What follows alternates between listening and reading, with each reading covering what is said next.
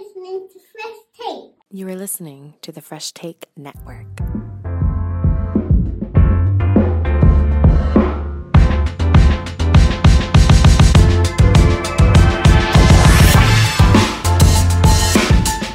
What it is, what it do? Welcome to a fresh take couch potato collab with myself, Joshua, Adam, William Arbuthnot, voice of the Calgary Dinos, and much other things.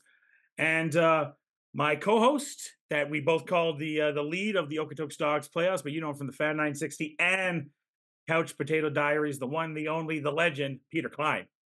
Thank you, thank you. You are are, are far too kind. Yes, the uh, I, I kind of jack of all trades, master of none. I do a bunch of stuff. I don't know if I've mastered any of it, but I get to talk a bunch, so it's fun.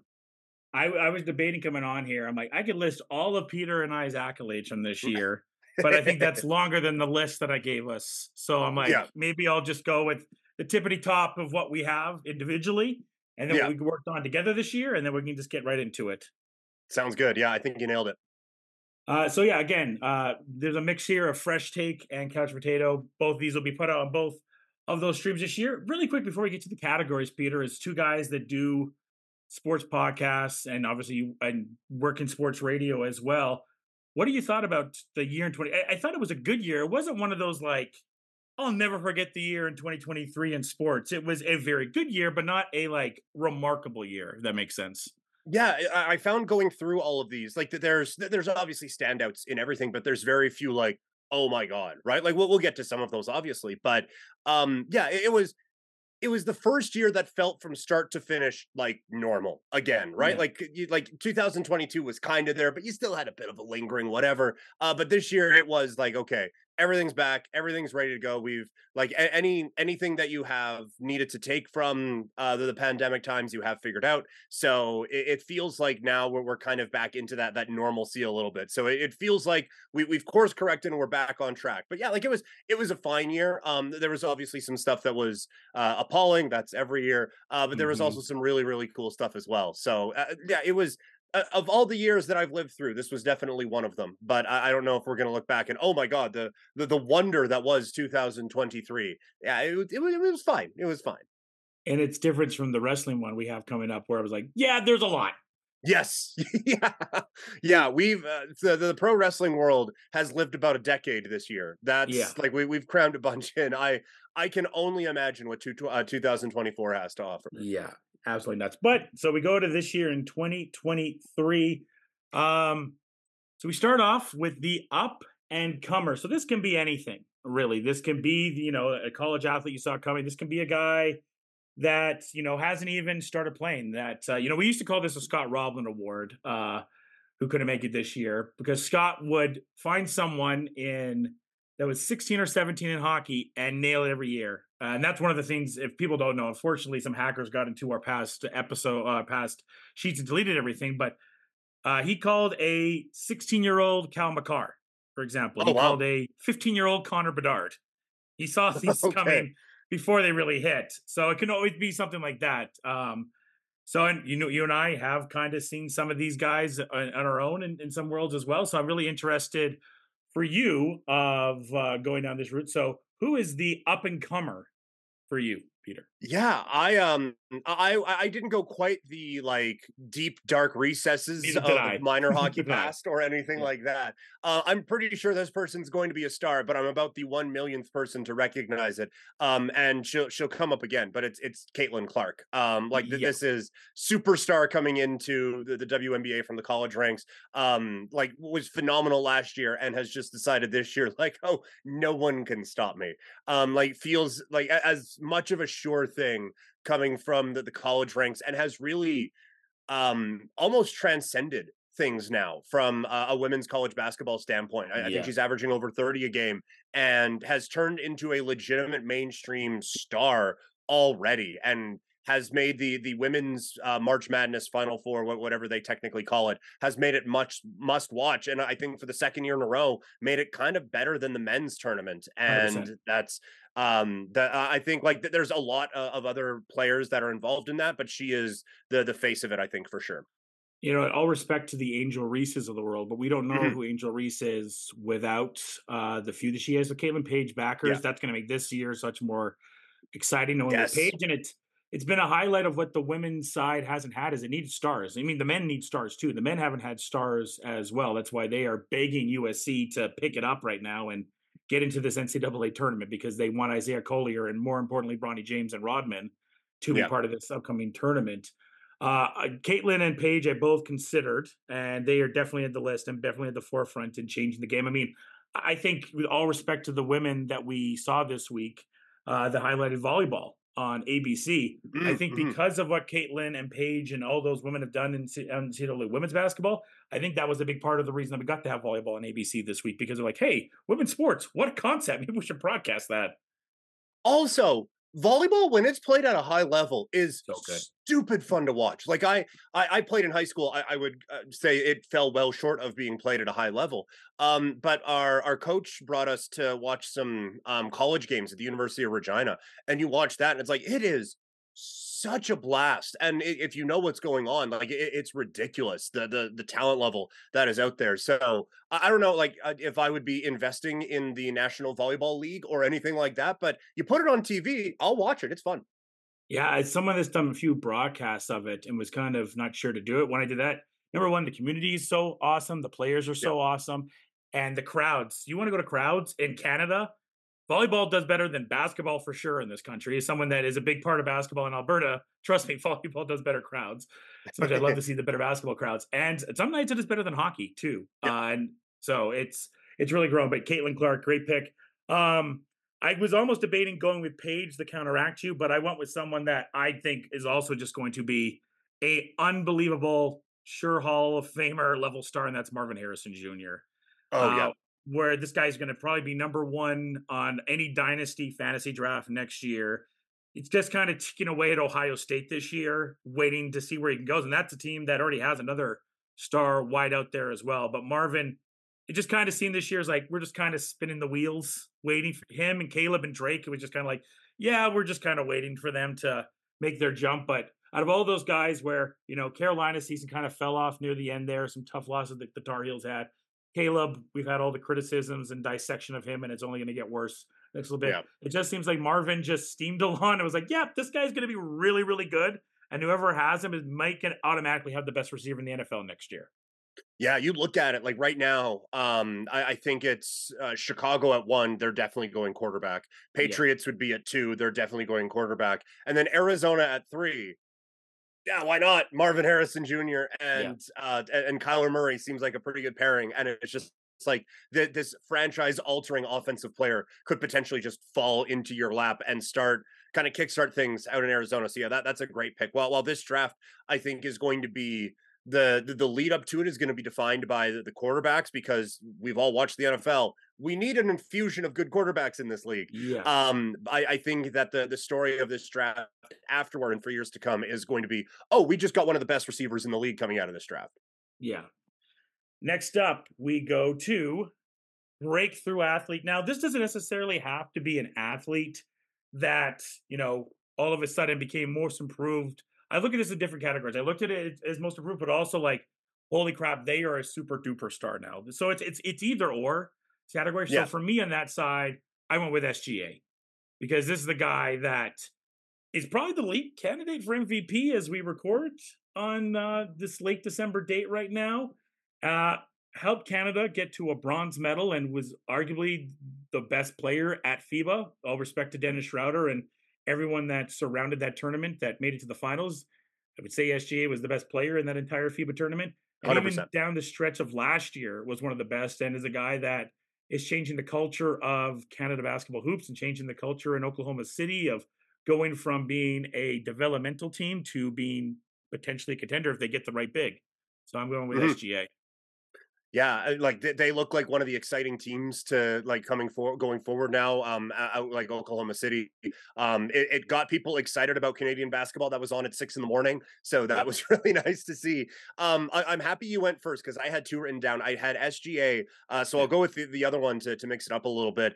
Um, I, I don't know how much this league is going to come up today. I'm going to the Canadian Football League, uh, and I'm going to to Chad Kelly um, nice. quarterback for the, the Toronto Argonauts. He, he comes in in the Grey Cup last year uh, and wins and leads the Argos. While the, the playoffs didn't go very well for Toronto, he he leads the Boatmen to one of the best regular seasons we have had in a very very long time. They were so dominant, and he was so clearly the MLP this year. And he's someone who has I, I think embraced playing in Canada. Like I, I don't we're not hearing about like, oh yeah, he's one year and then he's going to go try to be on a practice squad down yeah. in the states. He, he's embraced being a, a, Canadian Football League player. He's embraced being a Toronto Argo, which is what that city needs. Um, it, it, brought uh, a pretty good playoff gate to Toronto, which I don't know if anyone was ever expecting. And it, he was just he was the CFL this year. Everything revolved around him, and to, to come out of that in year one as a starter was really really impressive for me. Yeah, you know, as me, this is one of the reasons this year I normally did best NFL player. That's why I did best football player because to encompass all sides that we had, mm-hmm. and as someone that doesn't follow the CFL as much as I'd like to, uh, he's a guy that stood out to me all year. Whenever I did turn into a game and watch an Argos game, he's definitely someone that stood out to me. And you know, the CFL again, that's a league that is trying to create stars, trying to find stars, trying to push their league to another level again, trying to get more viewers in. And you did feel this year, you you you kind of talked about at the top there kind of getting back to normalcy post pandemic, trying to find your way. Chad Kelly is one of those examples of bringing a star into a big city like Toronto and to the greater CFL and kind of showcasing what he can have. Yeah, and you see, like attendance is up. I think in seven of the nine markets in the CFL this year. Um, I, am not saying that was all Chad Kelly, but it, it's nice to have that team at the top and that star player at, at the tippity top of the league really embrace things. And that they've been trying to figure out Toronto for forever. Mm-hmm. And th- this feels like a good start there anyway. A win would have been uh, even better. Um, that they he, he does stumble in the, the East final against the eventual Grey Cup champion Montreal Alouettes, but th- this was this was a great opening act for Chad Kelly for sure. Well, especially for the CFL losing a guy like Nathan Rourke to the NFL. Yeah. And he was in the makings to be the next big superstar. It helped that Chad kind of led the next way. So that's a great pick.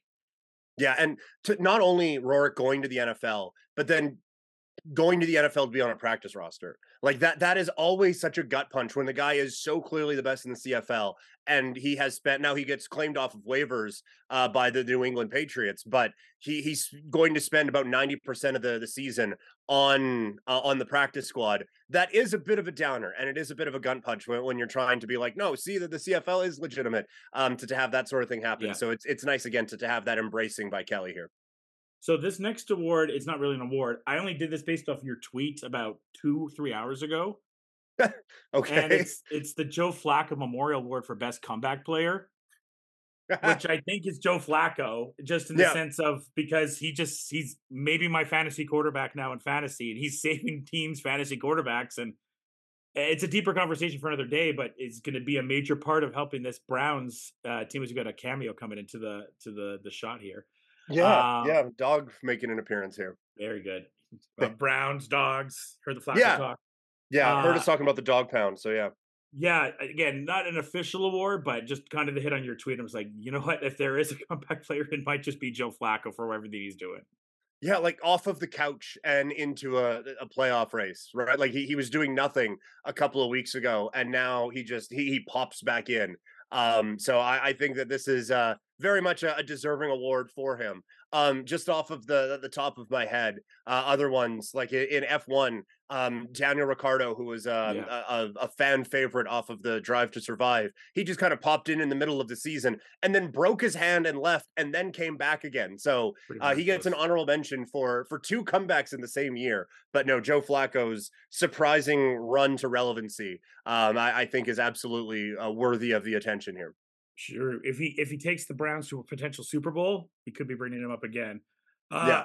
But next up is breakout team. Who'd you go with that, Peter? Um, kind of going off of what, what you mentioned before, I'm going to the Canadian men's basketball team.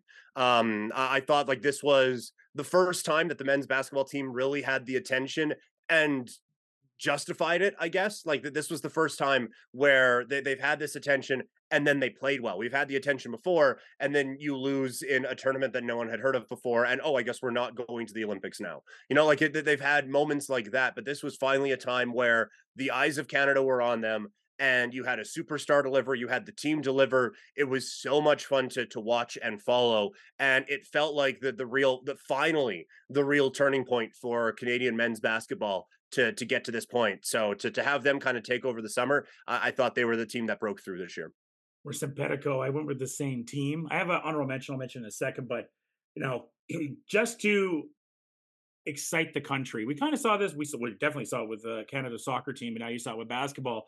And it shows to me that Canada is willing to get behind these other teams, not just hockey, if they're going to be winning teams. And I think that's as someone that's around Canada basketball, that screamed to them that hey, we have an opportunity to you know get more kids to play this sport and know that the fanfare is going to be there. Now going into Paris next year, that'll be huge, and there'll be different additions there, like Andrew Wiggins, maybe Shaedon Sharpe, uh, maybe Ben Mathurin, uh, Jamal Murray. Yeah. Obviously, didn't even play, so there's a lot of additions that are going to come. But you know, I'll tell you this: as as a Laker fan, it made me root for Dillon Brooks all over again and become a, a, big Dillon Brooks fan and realize country is more important than NBA team. And you know those seconds, especially the the game that came down to this uh, the the buzzer, and they had to fight back and win. And I'm sure we'll be talking about that game in a bit. And unfortunately, they come up short. But then beating the Americans uh, was a very exciting moment that had the Americans have to do the redeem team point 50th or whatever they're on now for doing it and saying, "Oh, we didn't have our guys," but yeah, it, it set a new limit to what Canada basketball has been doing for a while. And uh, the showcase of what we can do against the world and what Paris could be. Yes, yeah, absolutely. And, and it's been one of the exciting things of Canadian sport over the last little while of um seeing like not just hockey, right? Like we're we're seeing um women's soccer and then men's soccer and now the men's basketball and Brooke Henderson in golf and I'm sure there's a thousand other things that that I'm forgetting um, but but seeing uh, seeing us be more than just a hockey nation um, as as someone who like obviously I, have made uh, quite a bit of my living covering hockey, but a lot of my passion is elsewhere. Um, that that's been really really great to see, and yeah, that this hopefully this was just step one in, in a bigger process, and it kind of feels like it is. It definitely is. Uh, honorable mention for me, uh, I had OKC Thunder mm. was the team on there. Uh, the Orlando Magic was uh, was a team that I, I had in there, Vancouver Canucks. Although I thought that was too early to kind of go with that with Vancouver, so I kind of put right. that on on a temporary basis right now, and and the Baltimore Orioles. Yes, yeah, yeah. They are they are next level um in terms of breakout like their whole team is basically on a rookie contract um so that's th- those are all very good honorable mentions for sure uh, next up is the most exciting team to watch, and man, there's a lot of this. I, I, feel like this is the new award I came up with this year. I feel like for a while this would have just been Golden State. Yeah. Um, to announce this team as the most exciting is very painful for me as a as a Raider fan because it's one of the three teams I hate. It's the San Francisco 49ers. Mm. Every mm. every single game they play, it's unbelievable. It's just yeah. CMC or Deebo or Aiyuk and if not Kittle. And then you get to watch this team on defense with Bosa. And now they have Chase Young and Fred Warner and everybody that they're just an absolute stacked on both sides. And, you know, we're getting to a point here where we're getting near the playoffs and everything like that. And they're just must watch every single time you watch them. It's unbelievable. Yeah, it really is. Um, like I, I think in terms of talent on that team compared to everyone else in whatever league they play, uh, they might be like the best team in sports right now. Like it's just it, it does does feel like an all-star game every time they go out there. Um, that that is definitely a, a great pick. I I went same sport, different team. Uh, I went the Miami Dolphins. Um, and yeah. like Ty- Tyreek Hill, uh, and I'm never going to be a fan of for for off of the field stuff. But this team plays like it's Madden, where it's just deep pass, deep pass, deep yeah. pass. Cross runner goes for a touchdown. Oh, here comes our third string running back who ran a four three forty, and he's off for a touchdown. Yeah. Um, like it's just it's absolutely insanity what they are doing um, each and every game. And in a league where every week you go look at betting totals and it's in the 30s and the 40s and then Miami's games in the 50s like they are they are standing out in a league that feels very much watered down so yeah I if we got a San Francisco Miami Super Bowl I, I, would be more than okay with that And you talk about it this week, where it's a, a Dolphins team that faced a Cowboys team without a lot of weapons. No Mhm. Tyreek. At one point, no Waddle. Right, and age hands up and down. Mostert has what, like twenty touchdowns or something? Yeah, it's 19, I think. Yeah, setting a Dolphins insane. record for touchdowns. Like, We're barely even talking about that. yeah, yeah, it's unbelievable what th- this team can do offensively, and I think honestly, I think defensively they're figuring it out. Uh, they Yeah. brought in Vic Fangio as their, their D coordinator this year, and he he runs a, quite an intricate system, and it takes a little bit of time. And I think um, that that time is now out in Miami.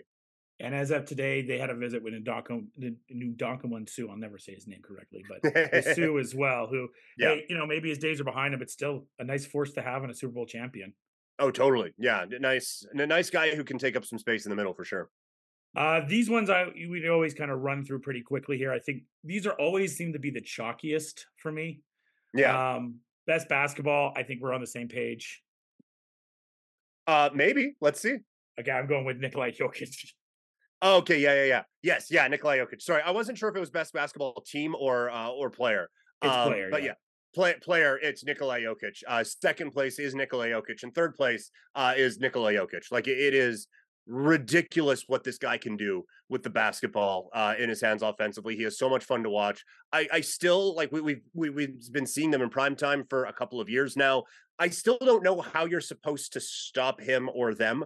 Um, and like it's it, it's absurd. The the Raptors will try to throw OG and Anunoby on him. Yeah, Uh, teams will try to throw big guys on him. Teams will try to throw four guys on him, and he he knows how to handle every situation. And then he doesn't seem to really care either, and in like the best way, not in a like um th- this guy like hates the sport or anything like that. But he's just like, yeah, I'm not going to get too worked up about things either way. It's it's it's really cool to see.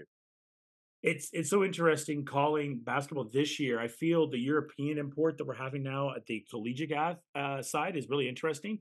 But now the influence of Joker is coming over. You'll see these big guys run stuff at the top.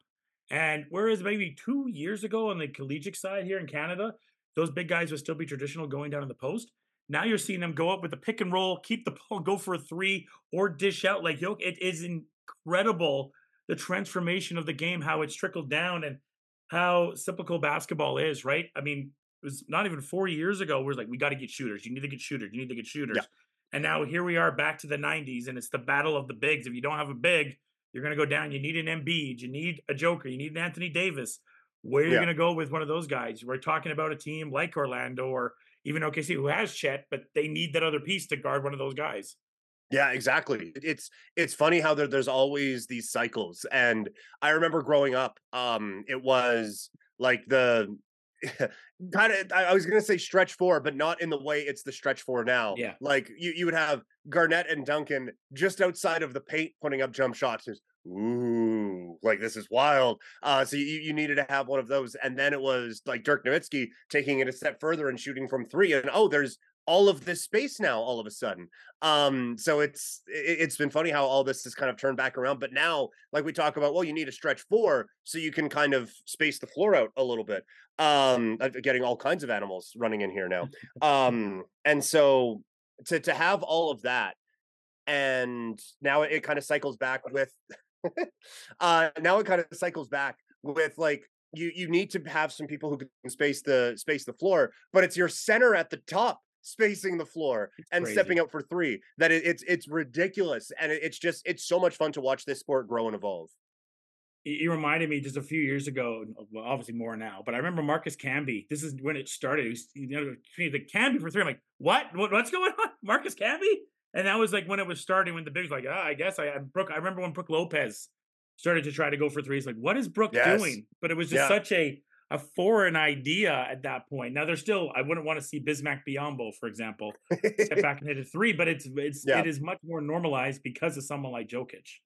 Yeah, like um when Valanciunas was on the Raptors, he would step out for like one a game because the entire rest of the team just collapsed on the paint. Like, yeah, go for it. Um, and now like it, it feels like there's like it, it's a necessity almost to to have that thing. It's it's yeah, it's just that the evolution of the sport, man, is is really crazy. Uh, best NHL player. Uh, I went uh, pretty chalk here again. I went with Connor McDavid. Um, just, I mean, just seeing what he's done this year. Like, I'm not the leader in points. Okay, well, I got to change that. And the the slow rise that we've seen here in the first half of the season of growing up, he is not winning, to a level, you could definitely absolutely pick multiple players on the Vegas Knights, for example, the won the Stanley Cup this year. But he's the best player. He's not on the best team necessarily, but he's far and away right now the best player to me, at least. Yeah, yeah, he was my pick as well. Like he had Yeah. like 150 points last season. Um, John Tavares just celebrated getting his 1000th point the other day. There is a very real chance Connor McDavid could get his 1000th point this season.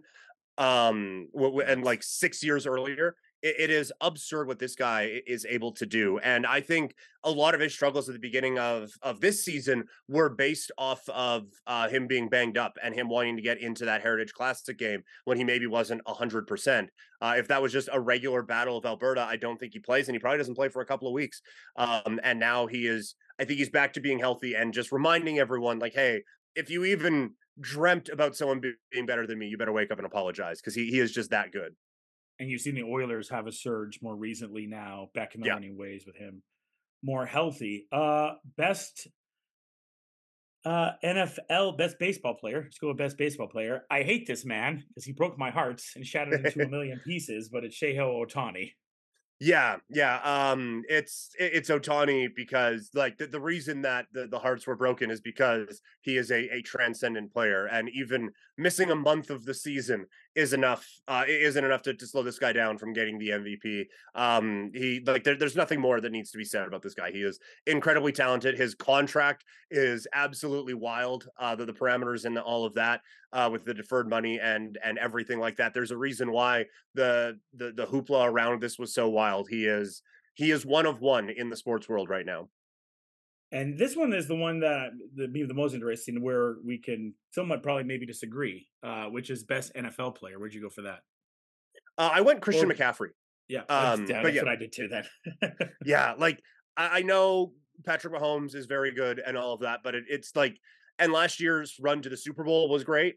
Um, the, the way that Super Bowl ended was a bit of a downer with the, the the penalty and all of that.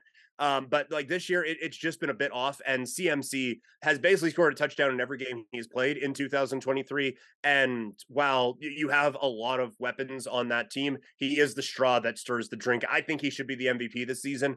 Um, that that's not just because I have a financial commitment to that. Um, I, I think he is legitimately the the the most valuable player this year. It, it's just there's nothing he can't do on a football field. Yeah, we need to get past this. I don't know when it happened. I think the last Shaun Alexander, the last non-quarterback that won MVP, I believe. Sounds right. We yeah. just need to get past this idea that it's best quarterback all of a sudden because Yeah. there's I mean, I would make an argument Myles Garrett should be in this conversation as well Mhm. to a different level. Uh, but we're just going like, oh, it's quarterback, quarterback, quarterback. Like if I really did it, I would say CMC and then Myles Garrett are one and two for me personally, just Yeah. the way that they affect winning. Yeah, I, I would put Tyreek Hill in there as well. Um, Hill, yeah. Again, I'm not I'm not a huge fan of the human being, but um, we- we've seen what that that team looks like when he goes down with an injury. Um, it's lose to the Tennessee Titans bad. So they they, they need that guy. Um, and so, but yeah, no, Myles Garrett certainly could be in that conversation as well. best international athlete. Where'd you go on that one, Peter? This one was more of a lifetime achievement um award for me um than, than anything that was necessarily accomplished this year but uh she, she retires with a lot of fanfare. They named a stadium after her um it's it's christine sinclair uh an amazing career. Not necessarily the final final chapter that we wanted with, with how the world cup played out um but uh, just like talk about transcending the sport she is yeah, with all due respect to anyone else who played on those teams, she is single-handedly responsible for growing the the sport of women's soccer in this country. Um, and I, I think th- there isn't th- there aren't enough flowers in the world to to throw at her to to celebrate everything that she has done. So um, maybe she wasn't the absolute best in 2023, but I, I think this being her last year, that there some recognition was deserved.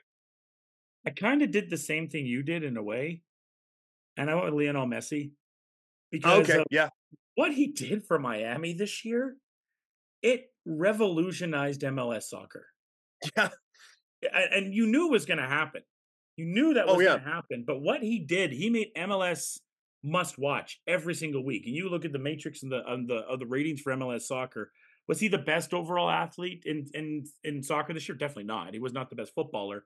But I look at, I mean, really in a 12 year span, at 12 year, 12 month span, he's coming off. Last year he has his uh his his World Cup and he's getting ready for uh uh, the uh, the America Cup coming up here, the COCAPA coming up, uh, probably his last one, I would guess.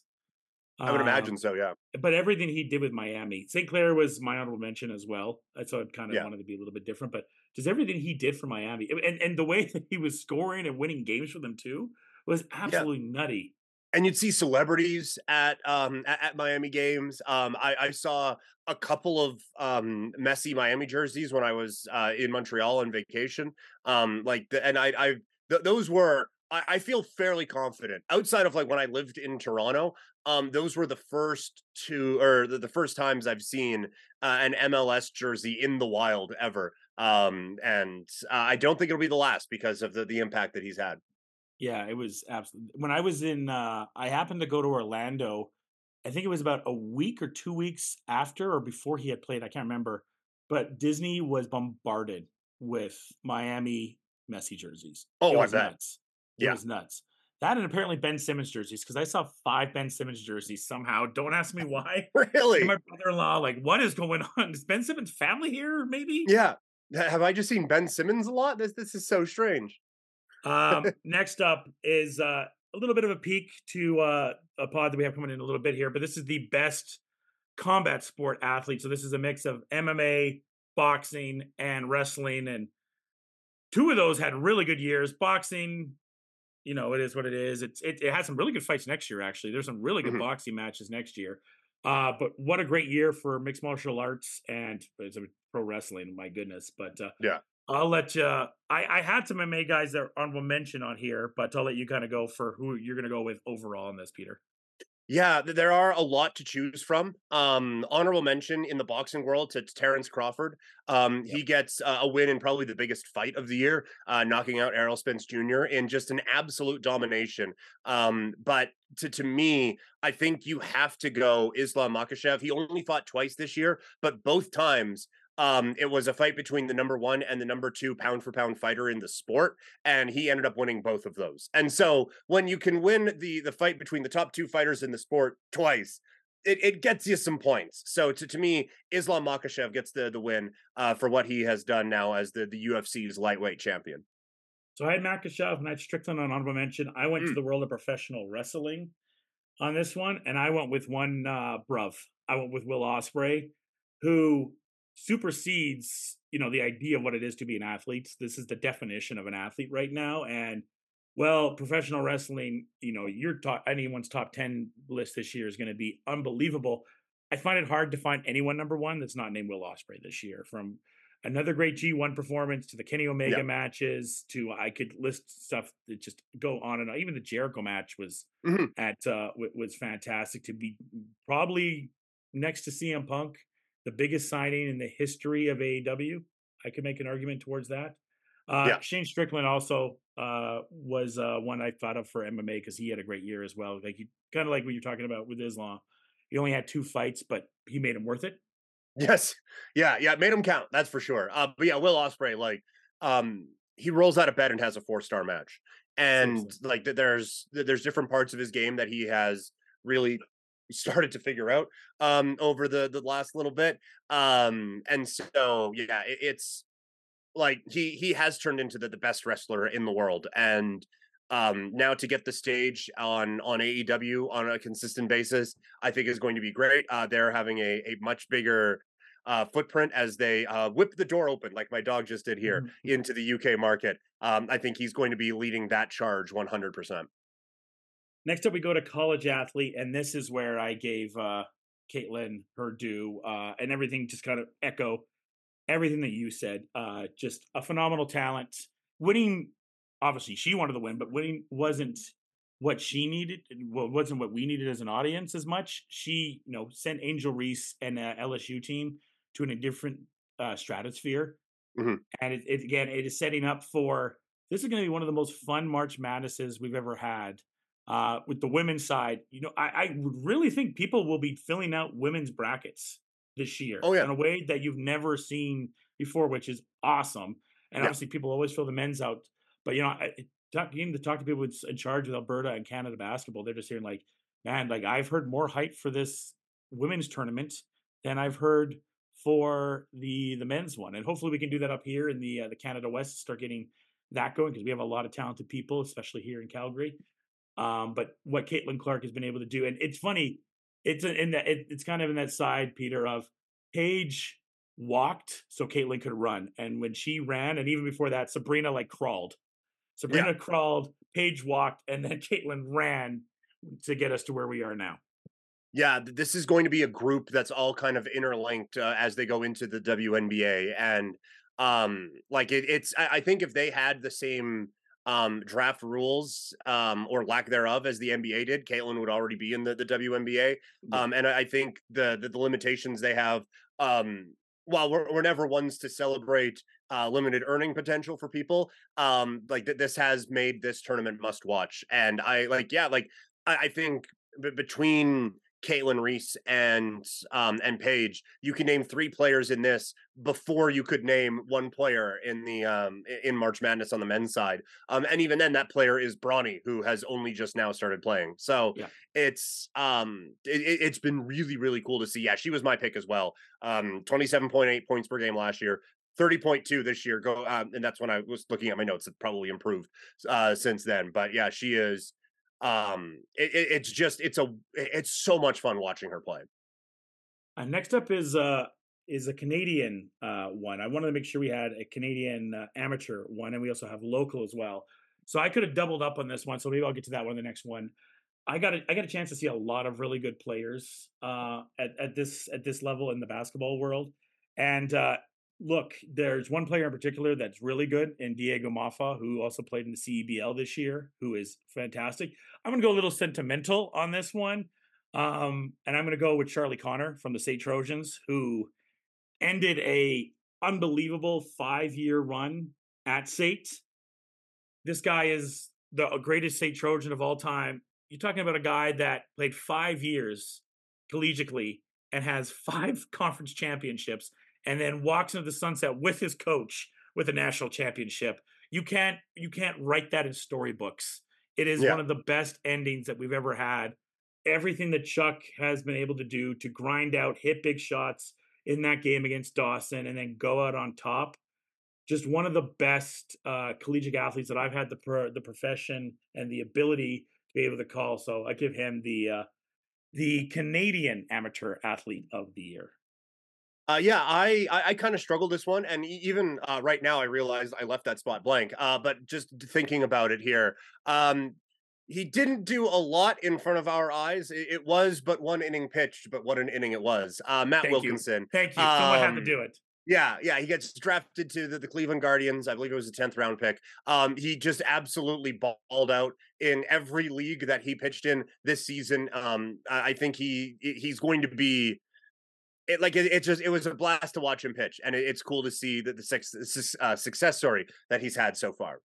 Yeah, and everyone now, even the guard. It's funny stumbling onto Guardians Farm TikTok, which is a weird yeah. sentence to say. Yeah, it's like we got this guy in like the 160th pick. Like, look at this guy, and it's yeah. so interesting watching Guardians fans like starting to hype up Mike the way that we now got to see him the last few years in Okotoks be part of the uh, yeah. uh, the first championship that they won, and now are back to back. So, uh, and that's interesting because I went to local next, and I and I did go with an Okotoks Dawg, and I went with uh, a guy that you and I got to see hit a big home run in Game One of the championship, and that's Brandon Luther, who has mm-hmm. been absolutely awesome here for the Okotoks Dawgs.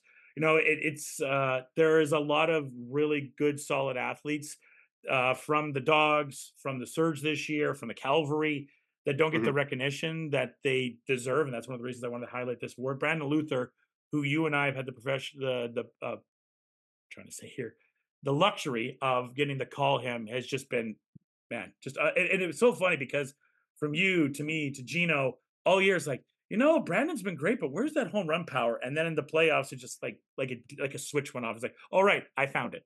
Yeah, yeah, it just it really did click for him, and it was it, it just it never clicked off after that. It was just every at bat, the ball was absolutely jumping off of his excuse me, jumping off of his bat, and that was really fun to see. Um, I, I, had him written down, um, so I will go with my my other pick, um, Ali Musse for Cavalry FC.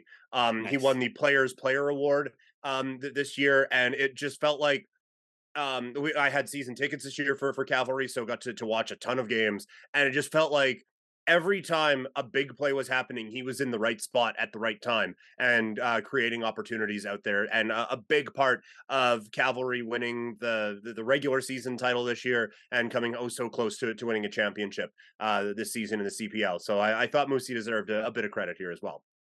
That's awesome. And again, you know, when we come here to the summer, we we were spoiled this year as uh, Calgarians. Yes. Uh, having the cavalry, having the dogs, those two have already electrified, and then obviously having the surge come yep. here for the first year, and then having obviously other things all over the city. It was one of the most fun for having sports uh, yep. that I think this city has been able to have of really having uh, you know a downer of a flame season, which you're forced for front row for for a lot of it. But then to have be like, hey, like yeah, the Flames are the Flames, but look at all this other stuff we have here. Yeah, and for a long time it was. I mean, hey, check out the Roughnecks, and now everyone kind of knows the Roughnecks are really awesome. Um, yeah. and it, it's kind of branched out a little bit, and to a CFL conversation that could be uh like its own show. You yeah. would wish the Stampeders would be able to kind of harness that energy as well. They they just haven't. Um, even when they were playing well, they, they didn't get the the city feeling that way. But no, you're right. Like with Surge, with Cavalry, with the Dogs, it has been. It, it was a, a, truly fun summer uh, out here in Calgary. Next up, we have the best coach. I'll let you take that one, Peter. Yeah, I kind of bounced around on this one a little bit. I did end up going um Andy Reid. Um I, I think he was like you look at Kansas City, they don't have a lot there. Uh, aside like they have the, the best one of the most talented humans to ever play football in Patrick Mahomes and maybe the best tight end ever uh, in Travis Kelce. But after that, they don't have a lot there. Um, no. And you you see like the the play calls that they had in the Super Bowl that led to two wide open walk in touchdowns just with like a little bit of movement in the backfield, and to be able to to maximize things to get this team to another championship.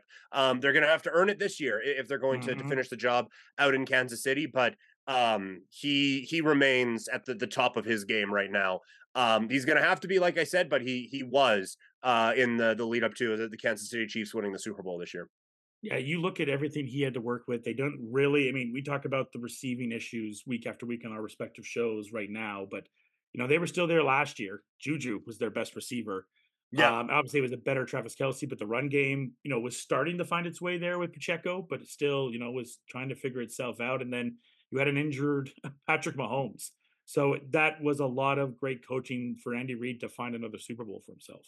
Yeah, yeah, it, it was a, a, really, really great job of being able to do that. And then, um, yeah, like like you said, like there's the people keep going out and it doesn't look as pretty, but here they are still on the verge of winning the division again for the like eighth year in a row. It's it's remarkable what he has done in the second act after Philadelphia.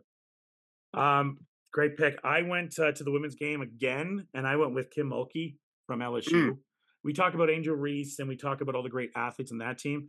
Kim came in and turned this program around to just a yeah. great level. You know, you're in the SEC, which for so long was de- uh, taken over by Tennessee and those great Tennessee yeah. teams, and now has gotten the SEC to a different level with LSU being the top dog there now, and just a great run. She, You know, she had a a nice run at Baylor, and before that, she was at Louisiana Tech for a while. So it's um, it's an absolute uh, great run that she was able to do and pull off, and you know, taking down Caitlin Clark and that Iowa team. Just a tremendous coaching job from the top to front, and a hell of a recruiter too. The fact that she yeah. was able to bring in Haley this year as well to what's going to make LSU. And we've talked about the the, the big three, but Haley is uh, definitely in that conversation as well. So uh, I go with Kim Mulkey for my coach of the year. Yeah, um, recruiting anyone um, to to a non Tennessee SEC school had to be really really difficult, and to to be able to now start to because it's I don't want to say it's easy to, oh yeah, just win one championship. Um, I, I, don't want to say that, but it, it's another thing to, to build a consistent program. And it feels like that's what they have built now at LSU. And it, it doesn't look like they're going anywhere anytime soon and everything that started off the season with Angel, whether it was academics and imparent fighting and everything like that, I really admired how she handled that. And it's a non story yeah. already. It yeah. could have been a way bigger story, but a good coach makes that a non issue. Yeah. Yeah. Handled that one uh, masterclass. Yeah. Uh, best GM, Peter. I went Chris Young of the the Texas Rangers. Um, he he put Mhm. together a team that that won the the World Series, uh, so that helps. But it was the way that the, this team was built, and it, like a lot of it is just they spent money. Um, but it, it was like th- th- this team.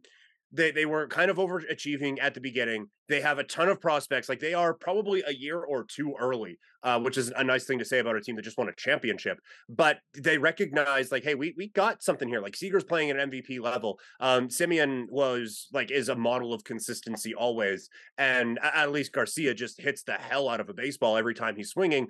Um, but the, the pitching staff was maybe a little bit lacking, so goes out, acquires Jordan Montgomery. Um, he makes a trade for Scherzer. It doesn't work, so he just adds more pitching. It was just it was a really great job in in being aggressive and consistently looking to improve your team and putting yourself in a position to win a championship. I, I thought he did the, the great the, the best job of any GM doing that this year.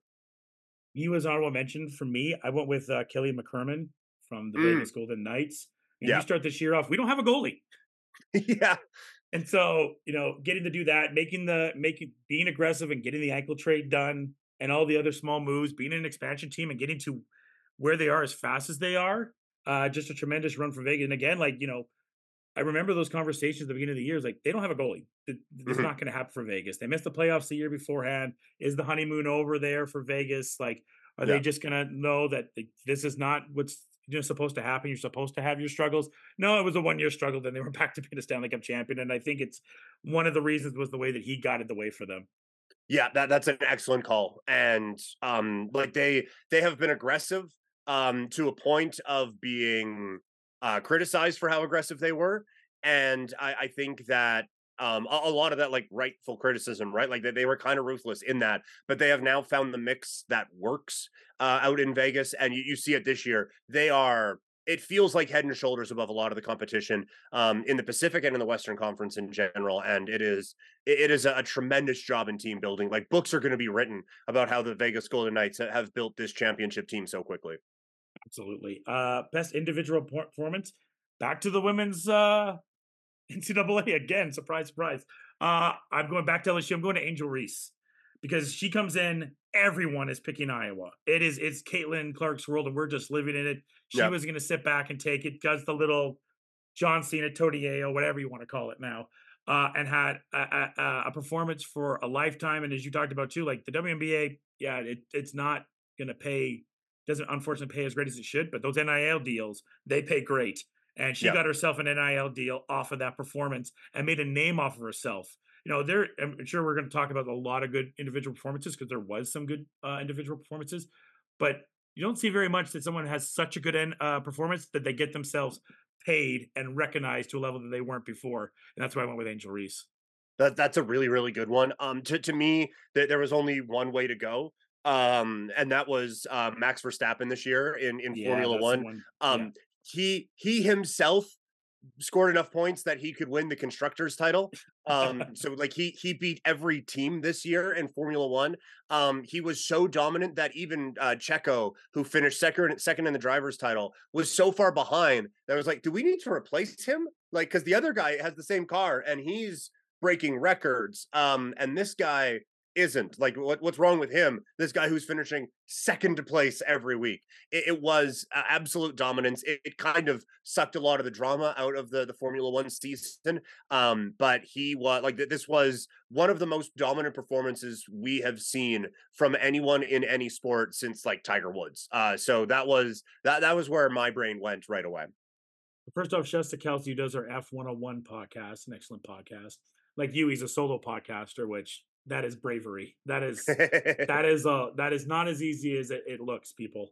Um, but I I am not a big F1 guy, but uh, much like a lot of people, like I have to watch Vegas. Like the, the like the build Yeah. up to everything, I had to watch it. And as soon as I watched, it, like, okay, so what's going on? Like, I need to get in. And it's like, and I remember just thinking, like, Max is ahead, doesn't need to, but hey, it's pretty and the lights are nice. Yeah. Yeah, exactly. And th- there was so much talk going in that one, right? Like they're Yeah. they're starting it at one in the morning. It's going to be colder there than any race in history that they they've started. Um, are the tires going to get traction? Why is there a manhole cover during practice that exploded Yeah. a car? Um, like th- there was so much negative around this, and then the race was fun. Um, like for everyone but Lando Norris, who who spins off of the track. Um, like it, it was it's weird how this season went where yeah and max only won by eight seconds so that it made it competitive because normally he wins by 40 um it was it was a great like at the end of the weekend it was a great maiden voyage into las vegas this go around obviously that they had it back in the 80s but um hopefully a few teams catch up next year and make it a little bit more competitive so that one guy doesn't uh pardon the pun lap the field um yeah. but yeah like that it's it's obviously a sport that is growing. Um, I, I, think there maybe I think they learned a lesson from Vegas because like we were like it, it, it's right around my birthday. I think it lands on my birthday um in 2024, and uh, my wife is all in on on F1 after the the Drive to Survive series, and so we were like, oh man, like Vegas is my favorite town um it's my birthday it's formula one let's go and it would have been about 10 grand for each of us like to go um so we we we uh, got a hotel here and watched it as if we were in vegas um for $200 but I, I, think they're going to have to learn that that I think they're going to learn that that's that that was an unrealistic price point. By the time the the race was coming around, tickets that were five thousand dollars were fifty. So I, I think that they will learn something from that, um, and, and, hopefully we get a bit more competitive season. But that, that's not that's not Max Verstappen's concern. He's just going out there and, and doing what he does. Yeah, as someone that hadn't watched Drive to Survive but had heard all the positive buzz around it, the Vegas one was enough for me to be like, okay, next year I think I need to kind of know what's going on here because this was just exciting to yeah. just to, like this guy is just an absolute dominant. Like this is unheard of, and just the way the broadcasters have their English accents and everything like that, and they're kind of you know chirping and joking the way that we would in a booth, but but they're not sarcastic away. In a way, they're had their British sarcasm that kind of goes over some people's heads with just how far ahead he was with everything. Yes, yeah, they they definitely had their jokes with that, and it, it is as someone who grew up on English commentary, it, it's a lot of fun to to see all of that. And I would recommend, like, I know you you are in on a lot of sports, and so I, yeah. I, don't think you, you need like, hey, just fully engross yourself in an, an entire new sport. Um, but Drive to Survive holds up, even though like it, it, it starts five or six years ago. You can go back and watch from the beginning um and it, it still holds up as just a very good reality tv show and a very good entry point to to kind of because like we're in the off season right now blast it's what my wife and i did like just blast through it and get ready for the season um it, it's still something that holds up right now uh best postseason performance i guess like in maybe next year things are kind of the same thing but there was a postseason performance too that i thought was just joker just yeah, everything he just did was you know he faced you know, that Laker team. Maybe I'm a little bit biased as being a Laker fan, but there's just shots that I would just watch. I'm like, huh? No, what? Uh, it, it, was a competitive sweep, I like to say, and I'm sure like, and a lot of Laker fans. But even then, when he faced the Heat, and you know, uh, talking to Jermaine, who uh, is the what broadcast for the Surge and broadcast for the Trojans, a friend of the pod, uh, he was just like just the things this guy was doing in the championship was unlike something he's ever seen before. So yeah, I'm going to give it to Nikolai Jokic. Yeah, you know it's good when uh, you beat a team in four games and five games, and both after both series, like yeah, but it was a competitive four or five games. You know, yeah. like that's that's the bar. Is that like you only got your ass kicked, kind of? Um, yeah, he he was absolutely one of them. Just to to, to name another name, um Corey Seager with the, the Texas Rangers mm. was unbelievable. And with the one of the defining moments of the, the postseason with that home run, I think it was in game one, um, where he and uh, just launches one into orbit and uh, get, gets the Rangers back into the ball game and helps lead them to a, a World Series, kind of establishing himself as uh, of mortal humans the best baseball player in the world uh, in the, the non Shohei Ohtani division. Uh, best offensive player this year, Peter. Uh, it, it's funny we're talking about like a two way player, uh, but I'm going I'm going with Shohei. Uh, what what he does offensively, um, it, it's like he, he's hitting baseballs 495 feet. Uh, it just it sounds different, it looks different, it is different, and it's only half of what he does, but he's the best at it. Best defensive player. Uh, you've already brought him up, uh, Myles Garrett. Um, yeah, like, yeah, uh, just a, an absolute beast and a game wrecker. Um, I will say it's an honorable mention this year because we've only seen him professionally for a few games. Um, but I, I think we can just peck, uh, pencil in Victor Wembanyama uh, next year. think um, so? Yeah, it, it's the like OG trying to take it at him in the post was hilarious. Um, the the shot w- w- with LeBron absolutely knowing what he's doing um, posing there a little bit before hitting a, a, shot over Victor. There's not many people who are going to be able to to do that. So yeah, uh, honorable mention to uh, Victor Wembanyama, who still feels like just a video game character come to life. Biggest upset in sports. 2023? There was actually a few when, when I went over this one. Um, and it's one of the ones where I have like a couple of things scratched out. I did eventually go um Miami Heat over the the Milwaukee Bucks. Yeah. Um just like Milwaukee, the one seed, Giannis, the best player in the world. Miami were basically dead in the water in the play-in. Like I I remember when they lost that first play-in game, I did a podcast saying like, look, Heat culture was fun. You guys had your moment. It's Yeah. over. This thing needs to get blown up. It- it- it's old. It's not good. Oh wait, what- what's that? Um. Oh, uh, just beat the like the favorites to win the NBA title. Cool. All right, I'll shut up then. Um. It, it was, and, and it was just it was so dominant, and they just so demoralized that that Milwaukee team. Now there were like Giannis wasn't 100 percent for sure. Um. Coach Bud had a lot going on outside of uh the, the basketball court as well, but still. What they were able to do there, I, I thought, made it the, the biggest upset of the year. That's definitely one. Um, I, wa- I I thought about this one, but I didn't think it was enough. But was Alabama beating Georgia, Mm, which yeah. was just like the ricochet effect of how it did Right. upset people. yeah, like that that one what it the, the chaos it caused is enough to to, to I, I would say to to warrant that one. I, I like that a lot. Yeah. So I, I debated that one, but I ultimately went yours. Yours is definitely one I considered, but I went with Jacksonville coming back and upsetting the Chargers to go to Mm. the next round of the playoffs. Yeah. That that's a really good one. The like just like it, it, it so defines um what the LA Chargers are. And I, I know you went on a, a bit of a thing on uh, on one of your I found a Charger fan. I found one. Oh, okay. Yeah. I I I know one. two.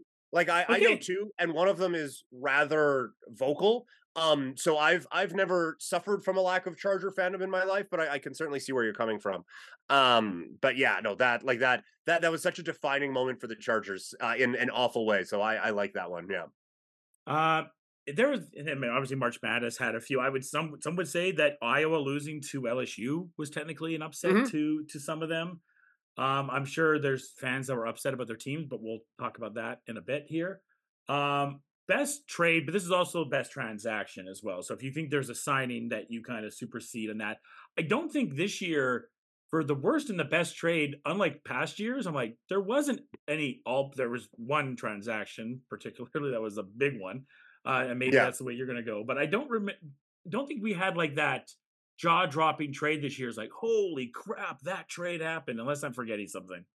Yeah, I don't. I, I couldn't recall that one either. Um, like you go over all the free age or all the the trade deadline seasons, and like there were there were trades, uh, but th- there wasn't like th- this has shaken this sport to its core. I guess like maybe Dame to the Bucks, um, because that kind of spirals off a few things. Um, but I I went uh back to the world of baseball. I went and it, it pains me as a Blue Jays fan, uh, but I went the Diamondbacks getting Gurriel and Man, uh, that- that- Moreno. that's it. Um, yeah, that, that supersedes what I have. which, which 100%. like it turned turned them into a uh turned them into a, a championship level team immediately and like i i am not as down on um i'm not as down on uh varsho as other people are but i i do think that like that that turned that team from oh yeah they're all right to oh th- this is a, a a team that is legitimately going to make noise in the NL West and eventually just in the whole National League. that supersedes what I'm due, so I'm going to make that pick. That's when you know you have a good pick. that was the pick. Because the Diamondbacks, and you could put them in upset as well, beating the Phillies. yes, yeah, hundred percent. Uh, just a great run for them, and they just started to just kind of chug along and started to figure out pieces. And, and you know, people on the Blue Jays. I remember when that trade happened. It did happen like late December last year, and I just remember looking at it and be like, "What the fuck?" And I think I even text you. I'm like, and you're like, "Yeah, I don't get it," but you know, we have to kind of see how it all plays out. And I, I'm not on low uh, on, on Dalton as as either. I think there is positive stuff there. Some of the raw numbers, not to be a baseball geek, some of the raw numbers are still really good. But obviously, Gurriel, for example, was such a fan favorite for the Jays, and they just re-signed him, uh, the D-backs, which makes that trade even better. Um, Yeah, but- and like it, it, the, the the frustrating thing with that, not to go on a Blue Jays tangent here, Yeah. but the frustrating thing with that is that those guys ended up doing like exactly what the Blue Jays needed in the playoffs, like big hits at big times, uh, where the Blue Jays got exactly none of those. Um, and so that's that that's why it stung all the more is that it it like while Varsho filled a, a defensive need, and I think he's going to be fine. Um, Gurriel and Moreno like Mhm. had major impacts this year on like actual winning baseball. They did. Uh, I looked at some of the trade deadline trades. One trade I thought was beneficial uh, was the Lakers just trading Russell Westbrook. Yeah, beneficial Uh, to both. Like, beneficial to both. It, it was worked out kind for of a him. win-win for both, uh, in the sense of they got Vando and they and they got D'Lo, and now we'll see where that D'Lo piece leads to next year. I'm sure we'll be talking maybe about D'Lo on the worst or the best next year for whatever trade he is uh, a part of, because that's going to be a big part. I mean, the Aaron Rodgers trade happened, but it's TBD on what that is because we never really got to see it, but there wasn't that overwhelming like the Dame trade happened, but it's whatever, you know, and the James Harden trade, which man, I wanted that to be worst trade, but now I can't do it. I had. No. I, I had I was ready to make that worst trade as soon as it happened, but now unfortunately this year I can't make it the worst trade anymore. Um Yeah. but the the D backs one, Peter, that's that's that's that's the one because of how it affected everyone going forward. Yeah. Uh best jersey. Uh, I went with the the Eagles bringing back the the Kelly Green. Um, Mm. like that that just it looks correct, you know. And I I like the the, the McNabb era jerseys and what they have now. I, I think their black jerseys are exquisite. But uh, both of us being Raider fans, uh, I think every team should have a black jersey. Mhm. Um, a- and, then like trademark the, the the Vegas, Los Angeles, Oakland Raiders for it. But um, like going with those retros, honorable mention to Seattle doing the same thing. Um, That's those were pick, by the way. the, yeah okay. Those those were superb jerseys this year. Yeah, th- those both of those are great. I, I, it kind of goes to the thing of like, if it's not broke, don't fix it. yeah, yeah. Yeah, Uh, and like it- it, it was surprising to me when they were like, "Oh yeah, teams will be able to use their retro helmets this year." I was just like, "Oh, I guess they really haven't been able to for a while." And it, it was nice the teams really embraced that again. Yeah, it was. It absolutely. It, I, I've seen that a lot in the. I mean, the one that did piss me off. I'm not going to make it worse, jersey, but I have a mini tangent. Was what the Titans did this week was Yeah. bullshit. Yeah, yeah. I don't I don't like that. I don't like like I understand why you're doing it. Um don't don't do it against Houston. That that's like extra shitty. And like Carolina doing the the Hartford Whalers jerseys, I've it just it always feels uncomfy when when teams do that sort of thing. Like, hey, we're celebrating that we took your team from you. Um like I, I guess there are some teams that just like, you know, like the um even now, you know, the the the Los Angeles Lakers technically wear the Minnesota Lakers stuff all the time, but uh, you know, a little We different. did that. Uh, we sorry, I went full full of Bill Bill Simmons there. Um, but we did that. Uh, we wore the Minnesota ones in uh, Minnesota one time, and I I'm like, I don't like this. This is BS. Yeah. Yeah, like it's it, it's just like that. There's certain things you just like. You you have to understand you're being shitty right now, right? Like you, you have to understand this is gross. Uh, I'm not going to make those the worst because the jerseys themselves are nice, but I was not happy with that. Uh, best play, Peter. Man, I this is one of those ones where like in um in years past unless i'm forgetting something there's not a whole lot that i uh, that, that stood out to me um like the, the the first play that comes to mind and it's not the best play of the year but just this week Tee Higgins with that touchdown on the sideline where he swings his arm back around and into the end zone i've just never seen anything like that before so i'm going to go um at the the World Juniors, I forget who all was involved, but it was overtime in the gold medal game, and the puck got stopped at the goal line. Um, and then Canada comes back and scores. Um, so that um, th- th- this is very unofficial, but that one is my play of the year, unless there's an obvious one that I'm missing that I apologize for. Um, no, you you pretty much landed it. Uh, it, it was hard this year. There Yeah. wasn't, like you said, there really wasn't that play to really go with. Um, I'm going to be kind of, I mean, a little bit. To, again, it kind of goes back to Canada basketball to me, and Mhm. it was SGA shot uh, Mm. against Spain to give Canada the lead after being down. There was Yeah. other good plays. I I also I'm back and forth on two. Panda Jack's interception last week Mm, was yeah. unbelievable. Like I've Yeah. never seen anything like that. But and Messi, a lot of them just feel like big moment type of things this year, rather Yeah. than like that was an outstanding play. Like um, Yeah. Messi getting the goal uh, against uh, for uh, Miami and anything that Jokic had. And there's a million dunks that have had that happened this year. And again, I'm sure I'm missing one of those top plays that you're going to go and watch the uh, the Sports Center top play during Christmas. Be like, why wasn't that one? The, Yeah, the- exactly. There's Yeah, we need we needed to do this out. after that list came out, so I could I could just steal from that. Um, my honestly, like it's not a top play. My favorite play, I don't even know what league that was from, but it's a basketball highlight's been going around. Guys driving into the paint, a dude who's like eight times his size blocks the shot. The dude who went in for the layup fell out of bound. Guy who blocked the shot caught it and just tossed it to the guy who was laying out of bounds. So it's his team's ball anyway, and it's just a giant screw you to the guy. It was just, it was the biggest like yeah, you're nothing that I've ever seen on a basketball court in my life. I loved it. It again, not the best play of the year, but my favorite play of the year. there was the one uh preseason game with Wemby when he like blocked a shot, came down, got like a three, blocked another shot, came down, like got a dunk or something. And Yeah. I was like, what am I watching? yeah.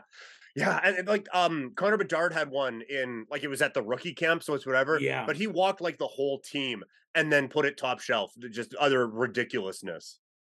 Uh best moment, Peter.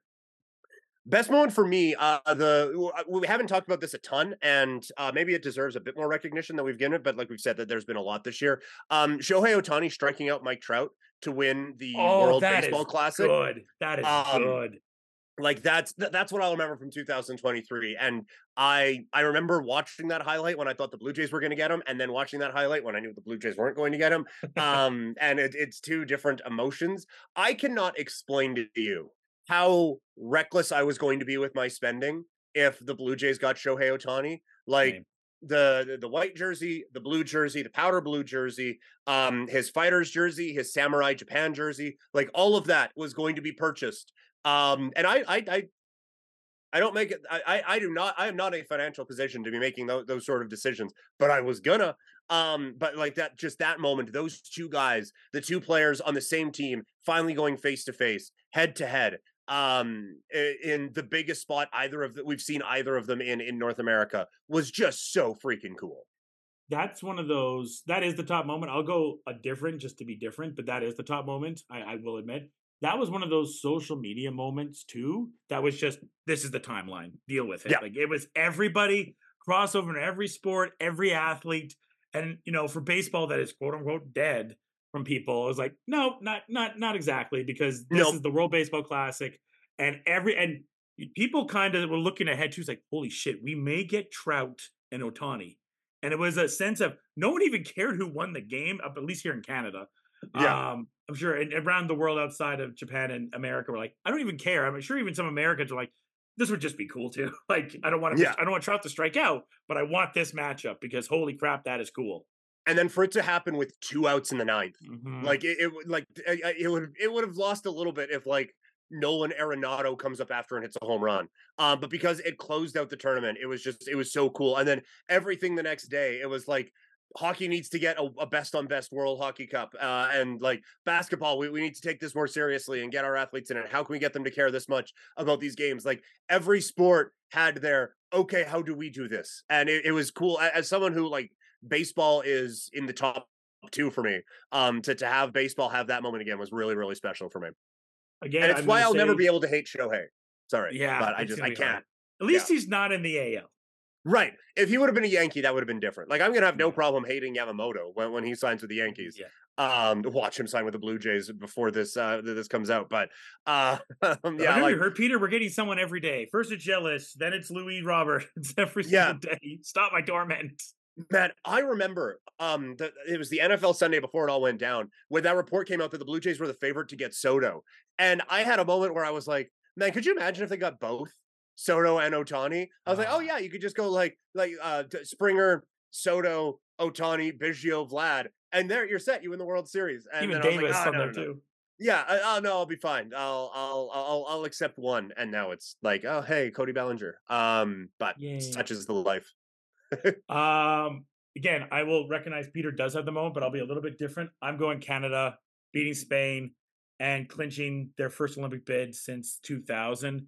Again, as someone that's worked in Canada basketball, th- this was just a personal, personal and emotional one for me. I have not broke down very much watching a sporting event the way that I did for that of Yeah. playing basketball, coaching basketball, broadcasting basketball, of refereeing basketball, and being around this. And just for our community, I'm even getting emotional talking about it now again um, how important that was because we had been so bloody close. And when Yeah. Jamal went down, there was a fear of like, oh no, it's it, this. We're gonna have to do the thing when we lose to Venezuela next summer and do that. And even in that game when we're losing to Spain, it's like, oh, I guess we're gonna have to do this next summer. But hey, we got Jamal, and maybe we'll have Wiggins and Mathurin, and you're going through Yeah. your mind, and then they did it. They, they Yeah. actually did it, and they had a chance to. They have a chance now to go to Paris and. Chan, we've already talked about it all, but man, what a moment that was for everyone that was around Canada basketball, has worked for Canada basketball, and for the country at large. Yes. Yeah. Um, like I, I'm not as as into it as as you are, just from like a professional standpoint, but as someone who um like played basketball all my life growing up, um, and then got into it, like was able to, to call it when I was in college, um, and, and missed doing that. But um, and then on the radio at 960, where I was finally able to bring it up in 19 when the Raptors are making their run. And uh, we, we did the watch along thing where people just watched me stress eat while the Raptors were playing the Bucks yeah, um that was like to to finally to to finally get that like kind of national recognition of this sport that's awesome and that we're pretty good at was was really great to see absolutely. Uh, next up, we get to be a little personal here, Peter, uh, because we, we work in this sporting world. Yeah. Um, what's your favorite sporting moments that you were a part of this year? uh the time the time i hit a home run in slow pitch no. Um for me i, I went back I, I wanted to make sure i had the the date right. Um it was may 31st for the Dawgs against fort mcmurray. Um it was a walk-off win. They were down 4-2 in the ninth inning. Right, I Uh, remember they- that call. That was a they, good they call. come back they come back and tie the game and then uh they, they get it on the ball that gets thrown away to first base in the 11th inning for the the, the walk-off win um like selfishly for me finally getting um uh, able to do playoff games um I, it's just the, the way things have worked out the last couple of years. I wasn't able to i was kind of on the schedule too a couple of years ago and then had uh, what we call in the industry a mentee um and then uh, now this year to, to finally get to some playoff games was really really cool but for for moments it was a, a walk-off win for the Dawgs uh, early in may that kept them undefeated Yeah, that was good. I remember that call that day, watching that and and, and cutting it and getting it up at me. I'm like, I need to get this call up for Peter immediately. it's like texting home team live, I'm like, get this call, get this call. yeah Um, look, I got spoiled this year professionally. This is probably the best professional year I've ever had. Um, I have a quagmire of a decision to really go here. I have four uh unbelievable moments I was a part of this year. Um one is close to my heart because it was my alma mater uh with the Trojans winning the national championship. They I got the privilege of watching the Dawgs call their second WCBL championship. I got to call the U15 uh Alberta basketball championship. So again, I was absolutely blessed this year. Uh, but for me, the pinnacle of my career so far, as much as that state one does mean a lot, and I am very privileged. And Peter was nice enough to text me uh, how uh, how happy he was with my call, and that did personally mean a lot to me and professionally, Peter, when you did that. Um, it's the Canada West uh, Women's Championship, Dinos and Pandas. That game was uh, uh, meant a lot, just because that's my sister's alma mater. She played for Hmm. them, and so it was this weirdly weird dichotomy of being a Dino and wanting. I didn't really care who won that game. I just wanted to call a good game. Uh, Yeah. But if the Dinos won, I definitely professionally would have been very, very happy about that. But uh, Scott Edwards being on the other side and coaching my sister, he'd been at my sister's wedding, knowing how much he meant to her life, and just we get to see all these pandas all over the place, all these uh, Dino fans, basketball really hitting its apex at the Jack that day, and uh, it was uh, an absolute privilege. And right after that, I jumped and watched, uh, got in the drove trial and drove to Ambrose, and then called SAIT beating St. Mary's to win the CCA championship. That exact moment. Again, I was absolutely blessed this year, and I had a lot of moments. But getting to watch that and watch Scott Edwards win his first Canada West championship was an absolute privilege this year. And and the Dawgs winning another WCBL champion. Again, I was spoiled this year. yeah no that's awesome man well deserved Uh, next up, we get to go to the best game, Peter. Yeah, there's there's a few, and like I I want to go the Super Bowl. Uh, it's a one score Oh game, man, that's a and it was one. just it was such a great game, but just that the penalty at the end kind of takes it from me. Um, and so like maybe this game wasn't as good, but we just talked about its ending. I'm gonna go Japan against the United States in the Nice. uh the, the World Baseball Classic. Um, it, it was just again to to have that sort of an ending, to have that kind of drama was just so much fun. Uh, I'm again going to be kind of cliche here. Canada versus Spain. Uh, Yeah. Canada's down. They fight themselves back.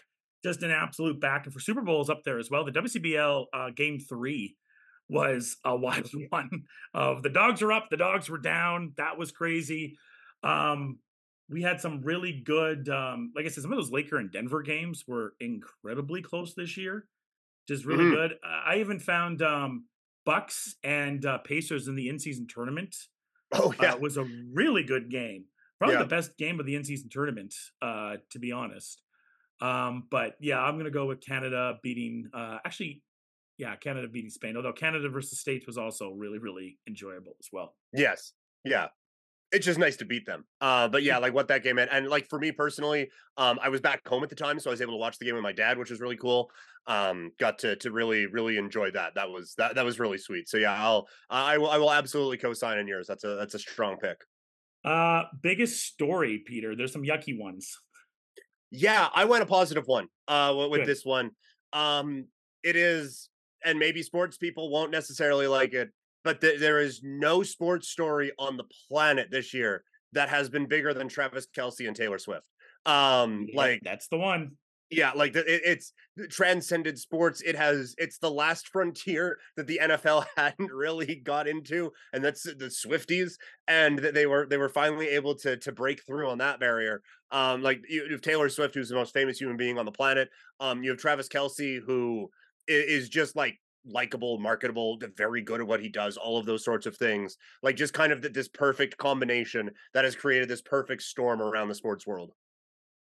I was joking uh because uh, again, as we mentioned, we're Raider fans. I'm like, my Raider is gonna, my Raider Christmas is gonna be spent with Taylor Swift because I even watching the game this week against the Pats, it was like Travis Kelce shot, Taylor Swift shot, Travis Kelce shot, Taylor Swift shot. So there's Yeah. no way she's not gonna be at the Christmas game. No, And here I am going to be, and you are. I don't know if you're as delusional as I am. Like, well, there's still a chance. Like, it happened in 20, 2021. like, if we win out, yeah. we got this chance. Um, and, they've gonna be here averaged like- 31 and a half points a game in the last two. So like anything can happen, right? exactly. So I'm going to be, you know, hoping for some playoff potential for my up and down Raider team, which I can't wait to get to the worst of because I'm sure they'll be on that side. Um, especially one personal individual in that. Uh, but this has just been it's just been nonstop, right? Whether you like it or you're not, and it, it's completely changed the the rating system for the NFL. The NFL seeing bigger ratings than it's ever seen. It kind of even goes back before she was dating Travis of the halftime show and not being Taylor. And everyone's Yeah. like, "Why is this not Taylor? Why is it Usher?" All respect to Usher, who I'm sure will be great, but people's like, "It's it seems like it's time for Taylor," and and now kind of you know taking t- uh, Kelce to another one, and even the TikToks of the wives being like, "Oh, he made she made Travis Kelce." No one knew who he was, which Yeah. was super entertaining for a little bit. It is. It is the biggest sports story because it it went into the, sport to the entertainment world. It went globally, right? Your Yeah. mom or your friends or whoever that didn't know who Travis Kelce was, now he is a known person. Yeah. Yeah, 100%. And like he he's a great representation because there's a lot of shitty dudes in sports and it feels like he's not one of them. Um and so that's kind of awesome as well. Like uh, what what was it chasing Kelce or whatever it was uh, Yeah. aside. Um and like the the podcast like those guys have hit the podcast at the exact right time. Like it's just it's all been this perfect storm uh, around that. And yeah, it's it's the biggest story in sports. It's probably the biggest story in, in like Taylor Swift is the biggest story in entertainment and he is at least a part of it, I suppose. Yeah, it uh, that's that's that's the one to go with. Uh when it came down to it, Peter, who is the best male athlete this year? Man, this one was kind of difficult um because there Mm. there are a lot of great performances. Um I do have to go Nikola Jokic um for just That's how well too. he played in the, the NBA's postseason. Um like just no one was no one was that much better than everyone else in their sport than, than Nikola Jokic. Yeah, I I mean, I wish we could go on and on about it, but that's mine as well. It's it's Yeah. Jokic. I mean, normally sometimes you have a great tennis performance or a great golfing performance, and there was, but not like the overwhelming that you see in the past. And as good as Ohtani was, Jokic Yeah. ended up walking away with a championship at the end of the day. Yeah, and I, I think like could have gone Max Verstappen in, in this spot as Yeah. well, but I, I just think um, I think those are the two. Yeah, I already gave him his flowers, and so to to, to throw this one in, yeah, Jokic I think gets it. Where'd you go for best female? Um, I, I, I am kind of mixing it up a little bit. Uh, just if nothing else, I felt like this team deserved some representation this year on this. So I went A'ja Wilson from the the, the Vegas Aces. Um, I, I, yeah, I had it written down here.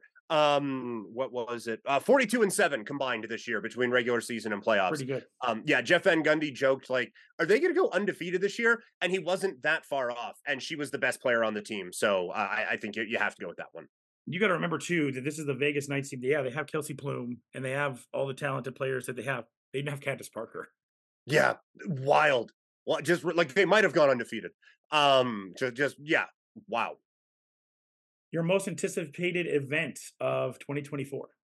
Uh, I'm going to go um, with the. Uh, I'm going to go in the fight world, and I'm going to say UFC 300. Um, that that's coming up this year. Um, it, it feels like Dana White has been kind of reinvigorated a little bit the, the last uh, couple of months. Um, he the, the UFC kind of runs itself now, and he doesn't have to put the, the full weight of the UFC machine behind things anymore. And so he's dabbled in the the slap fighting thing, and he's obviously had his issues uh, away from the UFC at the the start of the year um here in 2023 and that's it, it's made it a little bit difficult at times but now you could see how excited he was when they they acquired uh, Michael Venom Page from uh from Bellator and now PFL and they're they're planning a, a show at the Sphere UFC 300 he was like saying that the first fight on the prelims is going to feel like a main card pay per view fight.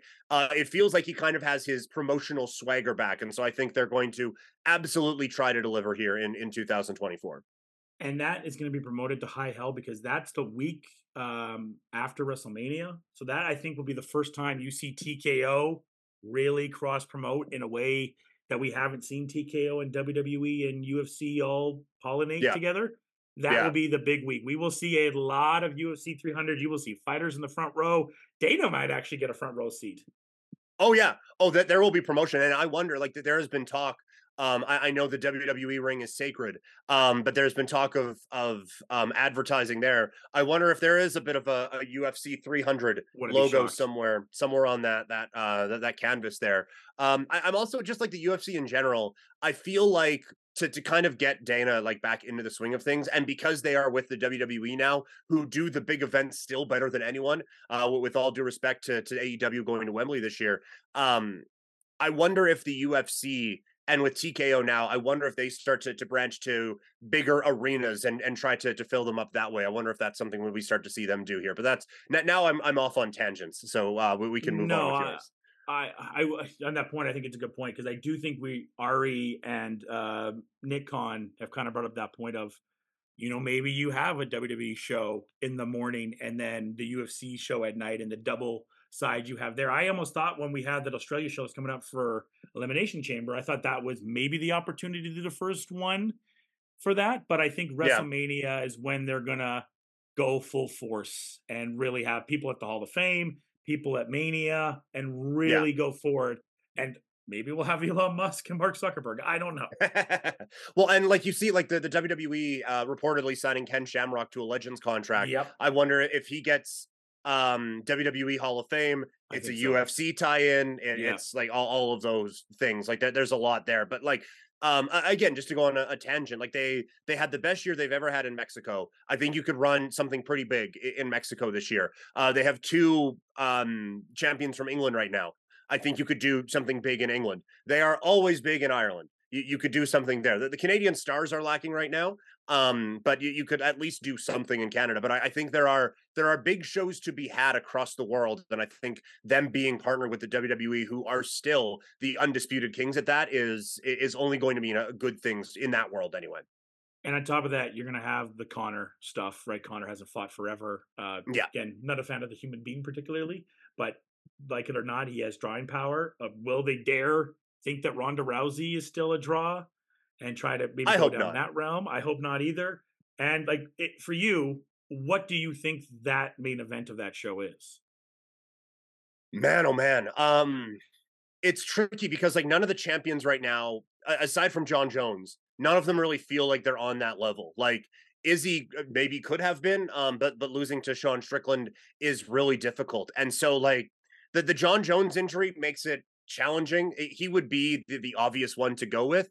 Um, I think Conor against Michael Chandler is probably the biggest name that that Yeah. you are going to have there in terms of what the, the main event is actually going to be. I I I genuinely I don't know what they could do right now that would feel worthy of that kind of stage at this moment. I mean, in, in a different world, we get an aging machine and we just do Brock and Fedor finally. yeah, yeah, that would be fun. I mean, hey, yeah, it, it- Brock, Brock against Daniel Cormier. Let, us roll it out there. Uh, Sure, I'm with it. I'm I remember I've seen videos now uh, for whatever reason that was popping up on my TikTok how they were hyping things up. That might have been getting ready for UFC 200.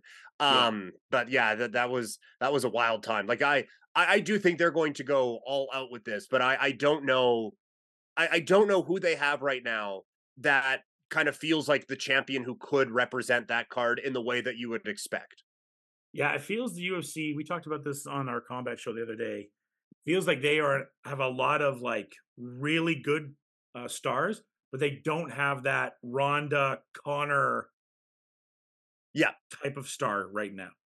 Yeah, and it's I, think that's part of like I, I don't think Dana White has been as all in on this as maybe he has been in the past. Like I, I don't think he's asleep at the wheel.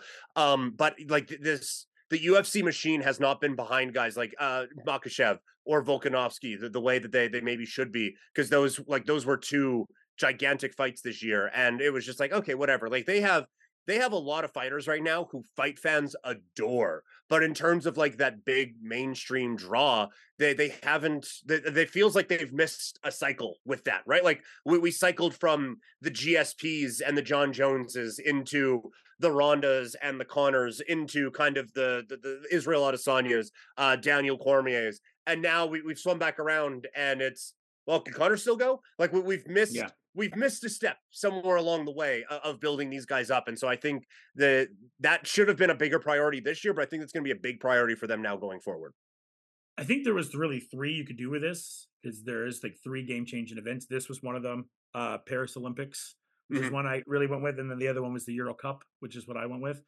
Um, because I'm an England fan and I like to be tortured. And the last time we were in the Euro Cup, I was tortured. Yeah. Um, so hopefully this is the one.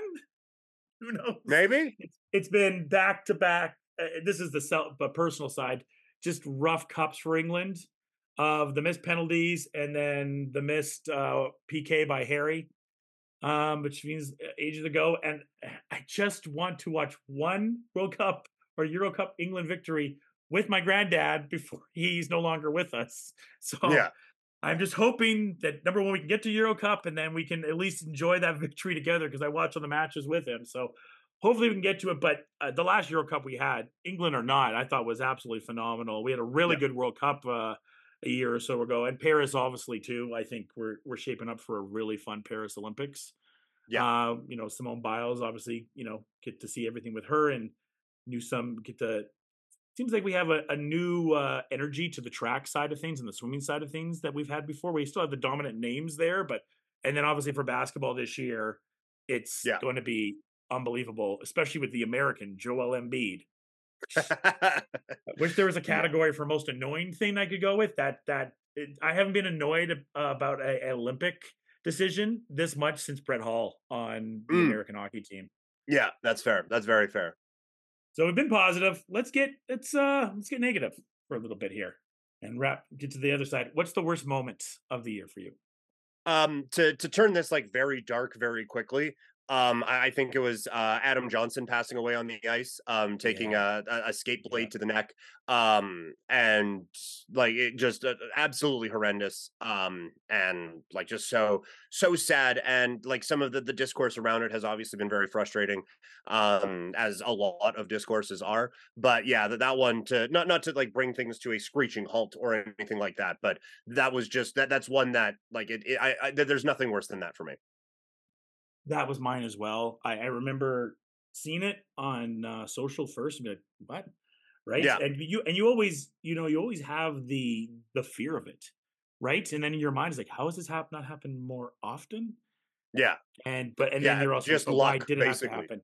Yeah, just luck. And you're just like, but why did it have to happen? This is terrible. This is horrible. And and it's also like, what are preventable things we can do for this? It's kind of hard, you know, when you're in a sport where one part is literally a knife that's on the on the ice.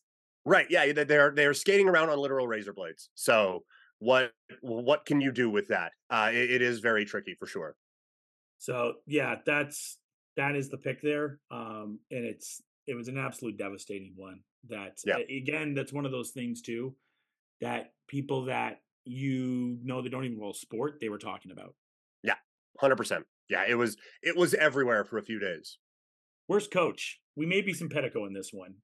Uh, to me, there's one coach that goes above and beyond that was just ruined ruined a team's year, ruined a team that was a playoff team, ruined the last two years of a team, and that's Josh McDaniels to me.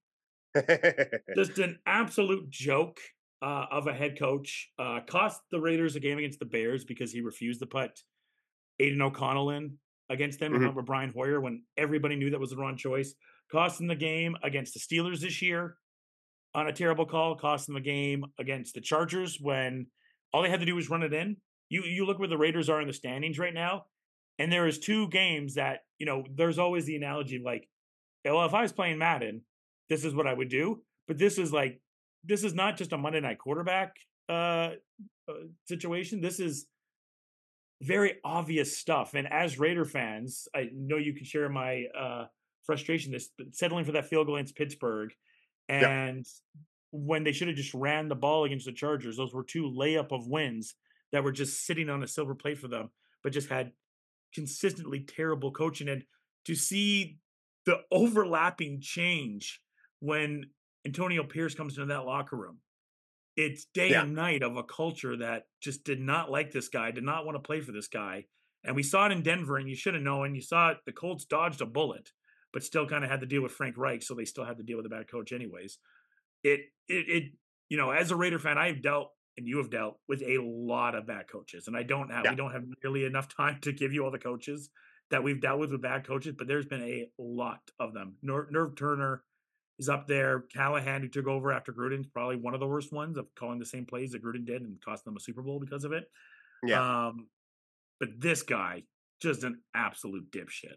Yeah, and uh, like it, it was never a hire I was on board with. Um, it was incredibly frustrating, and just like you, you took it it wasn't just the, the coaching, like it was the roster construction as well. You took a team that yeah, like went to the playoffs and kind of just like gutted it and brought it down to nothing. And it was like like Derek Carr, I think this year it looks pretty obvious in New Orleans he's kind of cooked. Um, Yeah. but you, you get rid of Derek Carr specifically to like free up the cap space to do other things, and then you just spend all of that money and more on Jimmy Garoppolo. Like that was a poor decision. And so yeah, like it is he he is certainly up there. Um, he was an honorable mention for me. Um, quite frankly, like I, I think a coach who did less with more. Uh, Brandon Staley also up there for the the Chargers. Um, speaking of ruining a playoff team, that Chargers roster I still think is really good. Um, and that they have consistently underperformed. But I'm going to go with a coach. And this this one may be um I, I might lose out on this one on a technicality. I'm gonna go with a coach who didn't coach this year. Mike Babcock, uh, the coach for Always a good the pick. Yeah, the coach for the Columbus Blue Jackets until he wasn't, but he ran a couple training camp things, so it counts. Um, he gets hired. Apparently, he wanted to look through every player's phone, and they were like, "Well, that's weird," and everyone just kind of agreed and fired him. And now he's probably never going to come back again. So, um, good riddance uh, to to my uh, worst coach of the year, Mike Babcock. Yeah, that was weird. Uh, again, Yeah. it's one of those things I hear is like he wanted to do what, what now? And I, I was even surprised when he came back. I think a lot of people were Yeah. surprised to hear that Babcock was back at the helm there. And yeah, that was just bizarre. Yeah, Yeah. that's a that's a great pick. I, my mine may have been a little more personal, Buck, maybe, yeah, yeah, it's not maybe, a bad maybe either. touch. No, no, no, no, not at all. Not a bad one. There there is actually quite a few bad coaches, and it seems like a lot more of them are in the NFL. Yeah. Yes, eh, there there's a lot of bad ones in the NFL right now. Like there's a lot of bad quarterbacks as well, but I, I think that there's been this this rush to just like get the, the next offensive mind. So it's just like, yeah, that guy, you you come on, let's do this. Um, you went with Brady, sure. Like they're just they're looking for just one little thing, and it's okay. Well, we found it. Let's get that guy. Um, and then you look at um DeMeco Ryans who doesn't fit that mold at all, but he might win coach of the year. The Texans might Yeah. win the division. Um, so I, I think teams being a bit short-sighted has led to some just dreadful hirings. I mean, next year, uh, right now, the sexy name for is Ben Johnson, right? Everybody wants Ben Yeah. Johnson. And Yes. it's like, I mean, I, and I hope he works. I hope that I'm like, hey, Ben Johnson worked. I mean, as a Raider fan, I personally would like to keep AP right now because I think it's with him and Champ at the helm, everything kind of seems in simpatico and balance in the Yeah. right organization is all I want. And I don't think people understand. They're like, oh, you wouldn't want Ben Johnson or Harbaugh? I'm like, just want calm. Yeah. Just not hectic. That's that's all I Yeah. want. We're, we're at a Uh, point with the Raiders where we're celebrating they're playing hard. So I, I will take that for a bit. Yeah, I, not to kind of derail it to a Raider pod, but everyone's like, you don't want the pick. I'm like, for what? To get Alex Leatherwood? Like, I Yeah. just I want to win out, keep the coach, keep the GM because the players like them, and then let's just go into the offseason and figure it out. Yeah, like this, te- like there's so many bad teams. Like, what's losing out going to do, right? Like, it's uh, you, you You're get not the, getting Caleb, you're not getting Drake, you're not getting Marvin. Everything No. else is a crapshoot. yeah, get the fourth best quarterback in the draft. I'm good, man. Like, yeah, Yeah. no, I I agree. Uh worst team, I'll take this one. Um, I mean, it's the team that just won't let their fans have Wingstop. It's the Detroit Pistons. Yeah, that's mine as well. Nine wins in the calendar year of 2023 between last year and this year, or last season and this season. Nine. It's it's man, I could almost do them for letdown team too because there's talent. There is That's the talent thing. on this team. that's the worst part of this. They're not even trying to be bad. You know, like they're they're not trying to be like championship contender, but this was supposed to be okay, we've got the guys, let's let's start out of this. And now it's it's awful. I thought they were a playing team. hmm I thought they were a playing team, and they brought in Monty Williams this year to a big contract. Cade was back. I Yeah. love Jaden Ivey. Duren's good. Wiseman showed glimpses. I like Isaiah Stewart. There's guys I like on this team. And Bogdanovich will will be good until he's Bogdanovich. 100. Like, yeah. Like I was like, do I do I know basketball anymore? Do I know talent? yeah. Yeah, it's bad. It's really, really bad. I like to um on the day we're recording this, I was on 960 and I I actually did a segment today like, hey, is it okay to just quit being a fan of a team like forever just because of how bad they are? Because that's how bad this Pistons team is. Is that Mhm. like you could legitimately be like, yeah, I, I would like it if they won more than two games in a year. So I'm going to cheer for the Pacers now. Yeah, it's man. It, it, luckily for them, they have the Lions, which is a weird sentence to say. But luckily for Detroit fans, they have that. And I don't know what the fix is because I thought when Cade came back, yeah, this will be maybe they won't be a playoff team. They're going to push for the play in. Yeah, and I Yeah. didn't think they would be this bad. And the thing is, there's no gold at the end of the rainbow this year, unless you just make the you know the franchise decision that if we get the first pick, no matter what we're going to do, we're going to take Bronny, the lure LeBron. Yeah. Which I don't think is the way to go about things, quite Yeah. honestly. Um, but like No. and the thing is, the, the the other part of it too is they did bottom out for for Wemby last year, and they probably would have been the most fun Wemby team. You know, like to to have Cade and Wemby pick and roll a thousand times a game would have Oh, been so much fun. Um, instead, he goes to a team with no point guard, and now this team has a point guard and no nothing else. Yeah, and Ausar's good too. Again, there's talent on this Yeah. team. It's it's complete. It, it's completely frustrating uh, for me to to watch this team. Yeah. Um, the the biggest letdown for a team. Milwaukee Bucks for me. Um, like to, to the one seed, you have the best player in the world.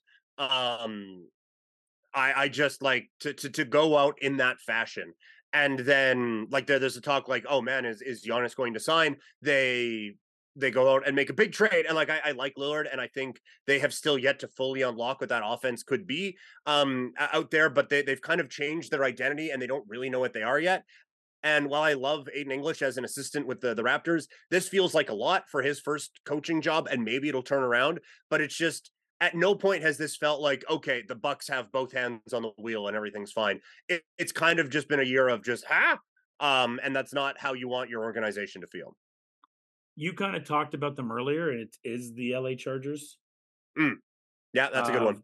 I've just like, what am I missing? I mean, I, I had the rant that we had on the on the seven K pod on Monday. Khalil Mack is back. Khalil Mack's having one Mhm. of his best defensive seasons. I mean, Mac Williams gets hurt, but Austin Ekeler's still great. Keenan Allen was having a good season. You have a, a good quarterback in Justin Herbert.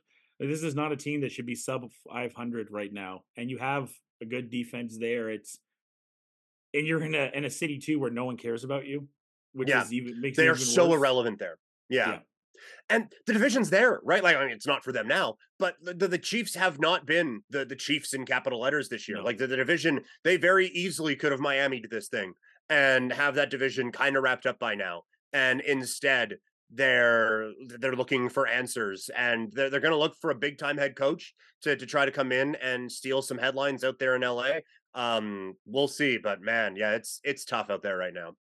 Yeah, it it's it's there's there's a few other ones, and to a degree, like the Bucks were on my list uh, for sure. I wanted to do the damn Clippers, but they they're, they're playing well. They're yeah. playing well, so I couldn't do I couldn't do the Clippers. Uh the worst jersey, um, I'm just saying pretty much any Nike City edition for the NBA. Yeah. Yeah. There's a lot that, of bad ones. That's fair. Um just the NHL going to Fanatics in general. Um, I don't know yeah. if you saw the the picture going around of the uh, Detroit Red Wings retro jersey where the Yzerman number 19 was down on the like piping, like the oh, the, no. the, wraparound on the bottom. Um, so just like the NHL in general. But if I uh, if I'm going to pick one specific one, uh, it is going to be the Edmonton Oilers uh, Heritage Classic jerseys. I I hated those, and they went with the classic. Oh, we're it's the Heritage Classic, so let's go with brown gloves and brown pants. Um, I'm sure it like I think someone said, oh, it's a reference to whatever, whatever, whatever. You could just not. Right, like I, I don't think anyone's going out. And, oh wow, it is. It, what a cool reference to the Edmonton such and suches of the 1800s. Like you can just not do that. Just make a jersey. Like the, the Flames, I think did pretty well with theirs. Uh, Edmonton yeah. suck. Uh, mine, I am gonna go just with one, and it was a it was a tough one because there's some really bad ones. Freaking hate these Wizards district jerseys. Yes, They're so ugly. You had the cherry blossom ones last year that were so awesome. Perfect. Yeah. And it kind of goes, we're I'm gonna get ready to bury the wizards here in a little bit, so I won't go too off just now. Um, but they they are so bad. And they had that picture yesterday with Kuz and Poole. I'm like, these are just gross. I also don't like the Spurs ones as well. Spurs with orange is weird. Yeah. Yeah, I don't like that one. Um Atlanta's Blues, I don't like. Yeah, I don't like um, that either. I hate the Denver one as well with the number. I don't like that they can't keep some of them. Like Miami was yeah. all the Miami Vice ones were perfect. And quite yeah. frankly, the Miami Vice ones should just be Miami's jerseys. Um, like they got those, but then it's like, oh well, we need a new one every year. And so now it's like the, the paper cutout letter things that are, are dumb. Um, and like the, the Raptors, like the, the gold, the all gold this year is okay. Um, but they've had like some couple the, the like they, they have the Raptors triangle thing, um, and having that in black and gold and the OVO stuff, perfect, fine, love it. But th- they keep having to come out with new ones, and they all kind of keep sucking. Yeah, yeah, and, and that's the thing with the Raptors too. The Raptors were close, and there's like, okay, I get it. Drake's part of your team. Can we move yeah. on? Like, yeah, something yeah, can else. We do, can we do something purple or a blue and white Huskies, or something? Huskies, like, like Huskies, yeah. or like something like this. I, I'm I'm over. Like, yeah, I get it. Drake plays for your team or it yeah. was a part of your team. I get it. Cool. Yeah. No, I agree. Yeah. Uh, worst transaction. I'll go in this one. Uh, I look at it as a team. It was kind of a lose lose trade, and it's the Jordan Poole Chris Paul trade. Oh, that's a good one. Because holy crap, Jordan Poole is bad. Oh, he's like, so bad.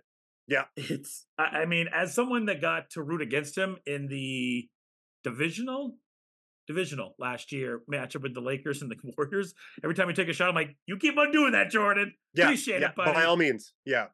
And now just watching Wizards basketball on League Pass, which I rarely do unless they're facing a good team, it is yeah. just comical. Like this is this is a guy that just doesn't get it. And yeah. you know, I I we've I could go about the list of players I've seen, but it's a guy that thinks the the the world revolves around him in a way that maybe I haven't seen since Monta Ellis but Monta Ellis was good. And yeah, this guy. Mont- go ahead. Sorry. Yeah. No, no, no. Go ahead. Go ahead. I, I'm interrupting for no reason. Uh, this guy just the, the slip the other day was alone, and you could you. I, we're not even halfway through the season yet, and I could already give you probably six to five minutes of bad Jordan Poole play. Yeah, yeah. It, it it's awful. Like the like like driving in and then dribbling around and stopping up for an open three and, and getting it kind of blocked and all like just it, it's all terrible. And like monta ellis like yeah he he had this idea that the world revolved around him. He also like played for an offense that put up like 150 points a night um yeah. and was eventually winning games in in golden state um and i am i am forever a monta ellis uh super fan. Absolutely love it um, so yes, I, I I I will always defend the great honor of Monta Ellis. Um, Yeah, my my worst. Really trade, quickly, Peter. The Yep. other side of that too. Chris Paul's been fine for the Warriors, but they're just soulless. They're just a Yeah. soulless organization now, and I I don't know what what they are. They're falling apart. Like you had this piece of that Jordan Poole trade that was a trade asset for some people that thought, hey, this is a young guy that maybe we can work. You could have gone to the Hornets and a sign and trade with PJ Washington and Gordon Hayward. That would have brought in a different economy to your team. Instead, you tried to roll the dice with Chris Paul, and we all said, "Oh, surely they're not going to do this." Like, Yeah, they're smart enough not to have this. Bob Myers isn't walking through that door anymore as the GM. Mike Dunleavy's there now, and they they figured they'd roll it out with Chris Paul and Steph, and it's just been really weird. And we're starting to see the fall in the Warriors. Bad drafts, not taking Franz, and uh some other bad drafts on them. Yeah, the high Ball uh, as well. and- Yeah, not taking Ball and taking Wise, uh, taking Wiseman affected it, but that trade was was was doo doo. it's kind of the end of it, right? Like it, it does feel like it's coming down to the, the end now. Steph with a, an all time performance uh the, the other night, like he he's going to drag this team kicking and screaming. I still Oh, think yeah. they make the play in. Um, but yeah, that just doesn't feel like that the, the the Warriors of old. That is one hundred percent. It feels like the old Warriors. Yeah. Where are you going, sir? I'm going to the NFL. Um, and it is the Carolina Panthers trading for the first overall pick to, to get Bryce Young. That's really bad. um whenever you trade for the first overall pick and then um land in a spot where you would have also had the first overall pick it's it, it it's bad um and then when you look at it they basically right now um as it stands and i i feel pretty confident they're going to be the, the the first overall pick by the time things are done they will have traded basically um Kalen Williams or Caleb Williams sorry uh DJ Moore um the ninth overall pick which turned into Jalen Carter um, Uh-oh. and then a 2023 second and a 2025 second. So uh, Caleb Williams, Jalen Carter, DJ Moore um, for Bryce Young. Yikes. That's that's a problem. That's the that, Panthers that's a have had what problem. one second of lead this entire year. Like, oh, sorry, one point five Yeah, uh, times of the lead this year. yeah, it's it, it's awful there, and like I I don't I don't think it's all on Bryce. Um, he hasn't looked good. Like it, it feels like he starts his reads by the time he gets to the start the, the top of his drop. Like it's step step step. Okay, what's out there? And then he's getting the hell beat out of him. Um, but the offensive line is bad. The weapons around him are bad. They need to invest around him, which I mean, having the first overall pick probably would have helped. Um, but yeah, it's it's really really bad in Carolina right now, and this trade is going to go down like probably along with like the um the the Washington trading um all these picks for for RG3 uh th- there's going to be some other ones but like yeah it's it, it's going to be one of the, the worst ones ever I think by the time we're all Yeah. said and done. That's a that's a great one too. I, I think those were the two worst trades this year. I think we nailed. Yeah. them. Yeah, I think so. Yeah. Uh, again, there wasn't like, like this year. There wasn't like the the Rudy Gobert or like the Russell Wilson, although that's maybe okay now. But there wasn't, and even the Rudy Gobert one. It's like maybe this is okay now. There wasn't like this albatross trade that happened uh this year. I will say Yeah. the worst one is the Blue Jays not getting Ohtani. Right. Yeah. Yeah. That was- yeah. Yeah. The, the worst trade was Soto uh, Soto going to the the Yankees because he didn't go to Toronto. Uh worst game. Uh there's a there's a few choices on here. Uh and I guess this is kind of personal preference. There's some I mean, the, the- some there's some bad Carolina games this year, for example, some really bad uh Thursday night football games. I went to the in-season tournament Lakers and Pelicans. Um, okay. like, hey, yeah, this is gonna be everything. This game's gonna be great. It's Zion first LeBron, and it was just nothing. Yeah. it was like That's fair. absolutely nothing of what Adam Silver had hoped for this. And really, they only got one good game out of this entire kind of Vegas side of things. I think the in-season tournament as a whole was successful.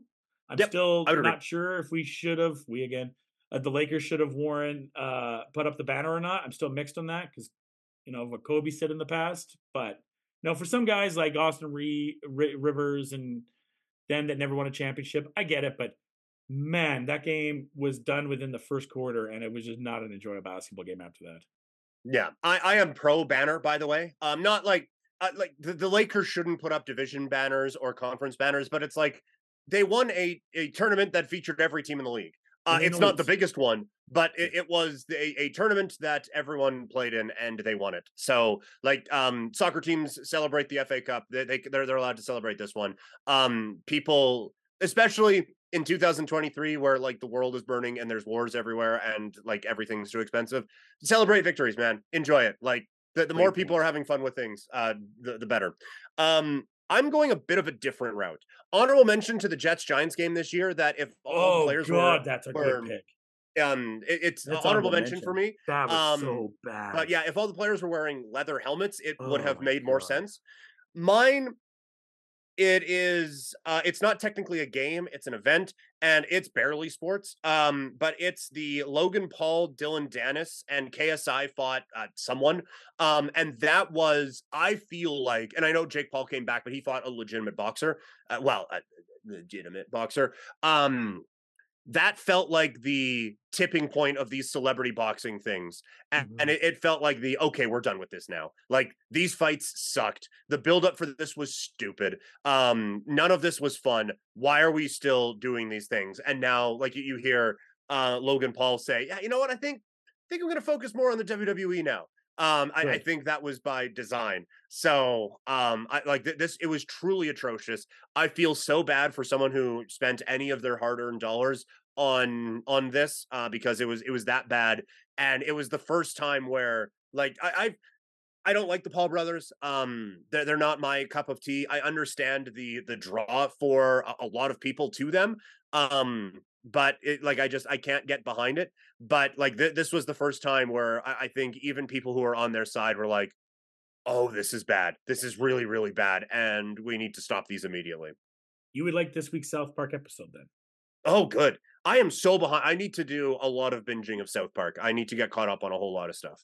Yeah, this week's episode was quite good for that. Um, I'm going to change my pick to the Gi- Giants and the Jets one. That game, I remember it set the sport back. Like there, there was. Oh, that Yeah. was so bad. Uh, but that Paul one is great. Uh, biggest heartbreak this year, Peter. It's the Jays not getting Ohtani.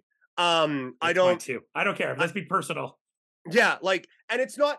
If it would have happened a week before, then it wouldn't have even crossed my mind, right? Like, it would have been like, oh, it was kind of neat that he went to Dunedin, but whatever. But he was a Blue Jay. Like, he was as as far as we knew, he was en route to Toronto, and like people making fun of Blue Jays fans for getting excited. It's like it's not our fault. Credible sources were telling us that it was happening. And then it was a dude from Shark Tank or the, the, the Dragon's Den. Um, and then he signs with the Dodgers like the next day. And it was just like he was there. He was ours. It was like that this moment that transcended um that, that could have like launched the sport into a new stratosphere in this country. And it, it was like after a couple of real down years for the Blue Jays in terms of like expectations, right? Like they- they've had down years before, but this was down years with expectations. To to have all of that taken away was really really heartbreaking. And I'm like I'm I'm not going to be I'm not going to go to the games in general, but I'm not going to be one who will boo Shohei. Um I'll watch Dodgers games and enjoy it. It's going to be um like to see him on the Dodgers is going to be really cool, but it just he he was ours and it was right there and it just and then it wasn't.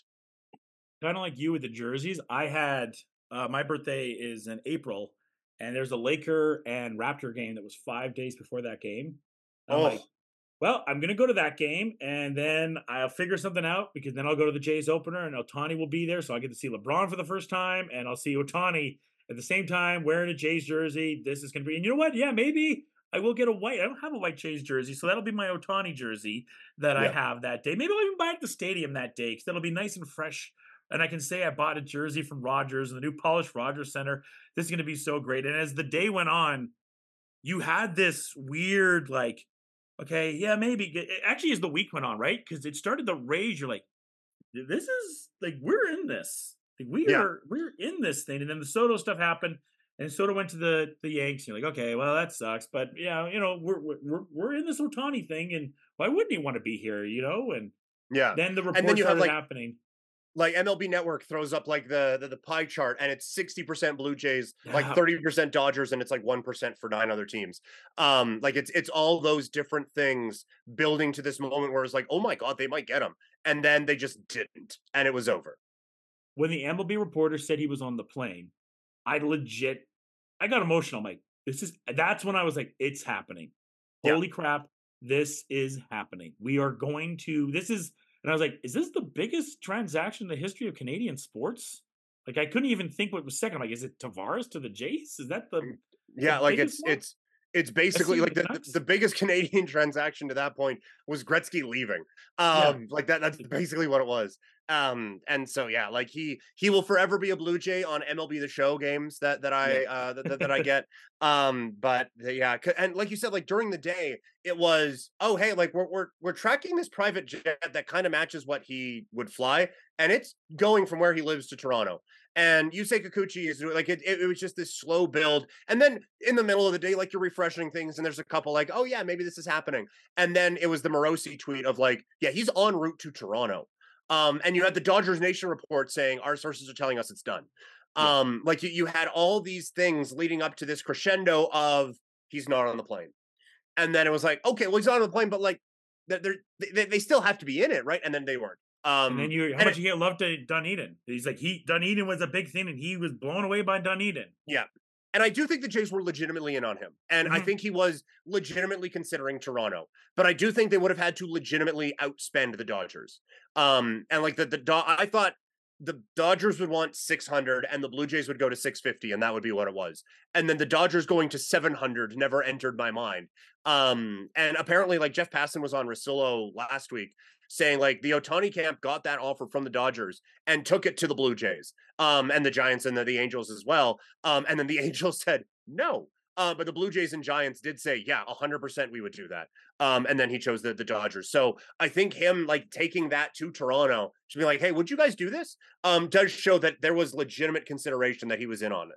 Yeah, on I'm that. not mad at Atkins at this one, No. and I know he gets a lot of heat at times. He he did everything, and, and Yeah. I think it shows. And whether they're true or not, but in in the Lewis Roberts rumors, or in Cody Bellinger, or in Christian Yelich, right? Of okay, well, yeah, we got to go and still try to go get someone, and because they still know the time. Like, the, I think the thing is too with all this Jay stuff is, I know there's a lot of disappointment. Number one, that day was great. I love that day. Yeah. As much as it ended in heartbreak, it was fun. That was Yeah. a fun day as a Blue Jays fan. It didn't end the way I wanted to, but to get to see the togetherness and the excitement that was there was awesome. That was great to see 100% how much the Blue Jays fans are there and to get to talk to your friends that are Blue Jays fans. That was awesome.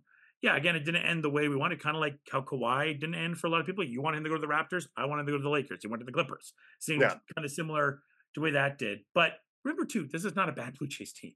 This is the team No. that had a disappointing season, a postseason, but they are a good team.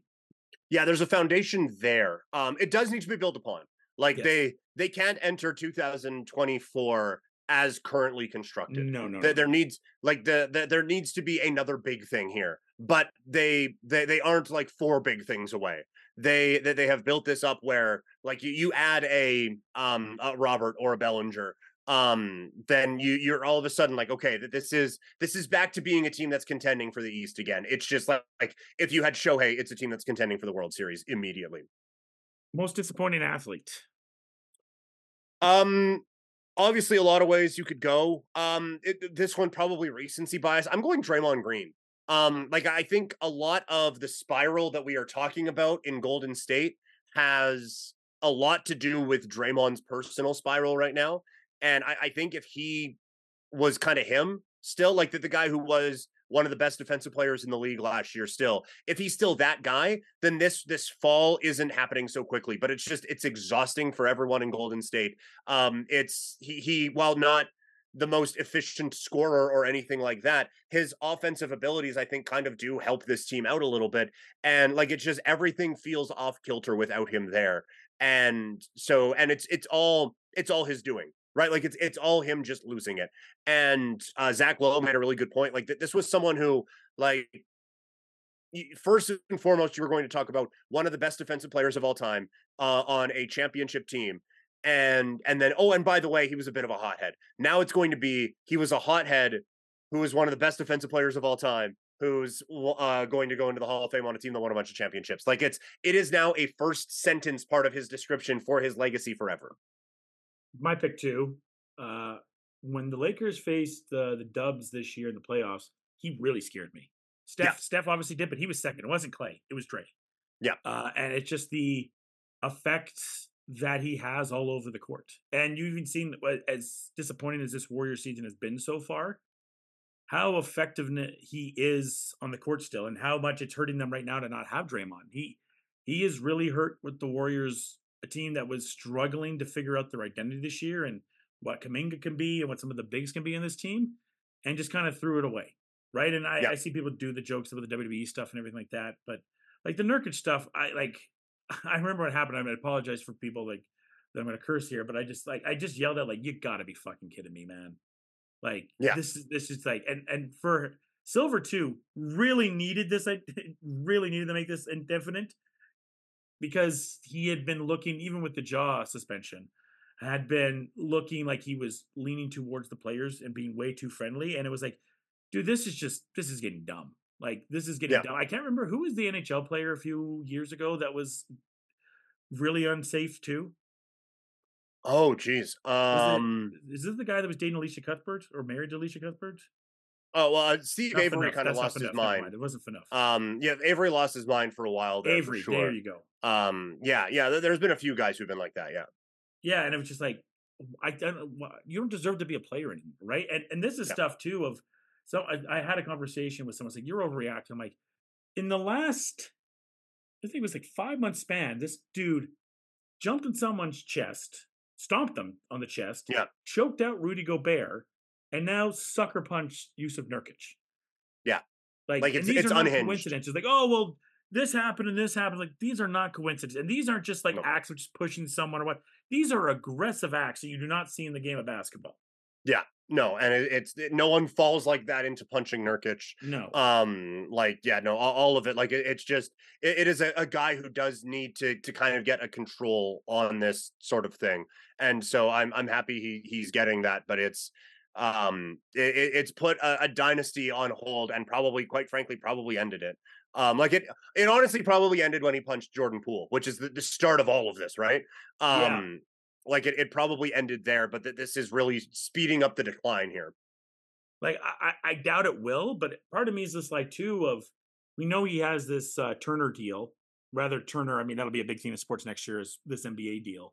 That could be you know one of the biggest things of next year and uh, now that NBA Turner deal is going to determine streaming rights for the NFL and where things go if they go to Amazon or Apple and how much that's going to change the game as far as uh, how we watch sports with this NBA deal. But to like to a point, I'm like, I don't want you to be on Turner when you retire. Why do I want to yeah. listen to you? Why do I want to yeah. listen to you? No, completely agree. Like, because you people like, oh, well, Chuck did this. I'm like, Chuck wasn't like this. No, no, no, no. Chuck was out there. Um, but like this is like dangerous stuff that you're doing, and it's just like yeah, it's it's just it doesn't it doesn't need to happen on a basketball court. And I guess that kind of goes to my next award, which is Draymond as well for most annoying athlete. yeah, that's uh, it. Definitely goes side by side. Um, I went Aaron Rodgers. Uh, like mm, the, you know what? I like it. I'm going there this this whole thing of yeah i can come back. You, you guys you don't understand modern medicine and you you don't understand like all the, the mm. stuff that i know. I know my body. And then it's so clear he's not coming back. He's like no i think it'd be ridiculous if i came back. Like i'm not close to being healthy. Why is everyone saying i could come back? Like he just he was so desperate to be in the spotlight this year and like i, I love the pat mcafee show and so much that mcafee has been able to do this year um but th- this was an absolute miss uh having having this guy on every week and just giving life to this whole story out there in New York. Like just come back next year, just be like everyone else, and and it's fine. You don't need all of this attention. Um, and I, I think it really bothered him how much attention Kelce was getting. Um, and it just kind of ballooned from there. So um, yeah. th- this whole year based around this guy was really annoying. Yeah, even like the Mr. Pfizer comment was really annoying, and just like trying to get the headline in that we knew when the Jets faced the Chiefs that he was not liking that Taylor was going to get more attention to him. It's like, yeah, yeah, she's probably the biggest, most famous person on planet Earth right now. So I don't think anything's yeah. going to change, Aaron, about that.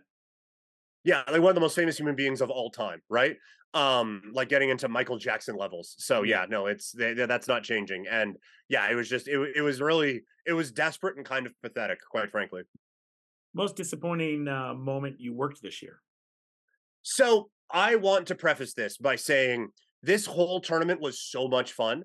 Um, and I, I had a blast being a part of it. It was all just disappointing for me personally. Um, I worked at the Rocky Mountain Hockey Classic out at Winsport. Um, I called um, 13 games over the five days. I had a blast. The hockey was so great. Everyone was so nice to me.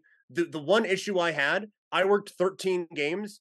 Two of them were within two goals, and everything else was a blowout. Like it just it just so happened that every game I got to, like I got real familiar with the um the mercy rules of this tournament which was up by seven and it's um it, it's straight time i i learned that very quickly and got a lot of practice out of it. Again, the organizers were great. Winsport's a world class facility. Um, HN Live are the some of the easiest people on the planet to work with. Like just on down the line, everything was great. And then I'd get to the game, and it's like, well, uh, the shots are fifty to ten, but boy, you know, it's only five to one. So anything can happen here. And like you can't be you can't be like mean about it um because it's like it's 15 year old kids or whatever it was.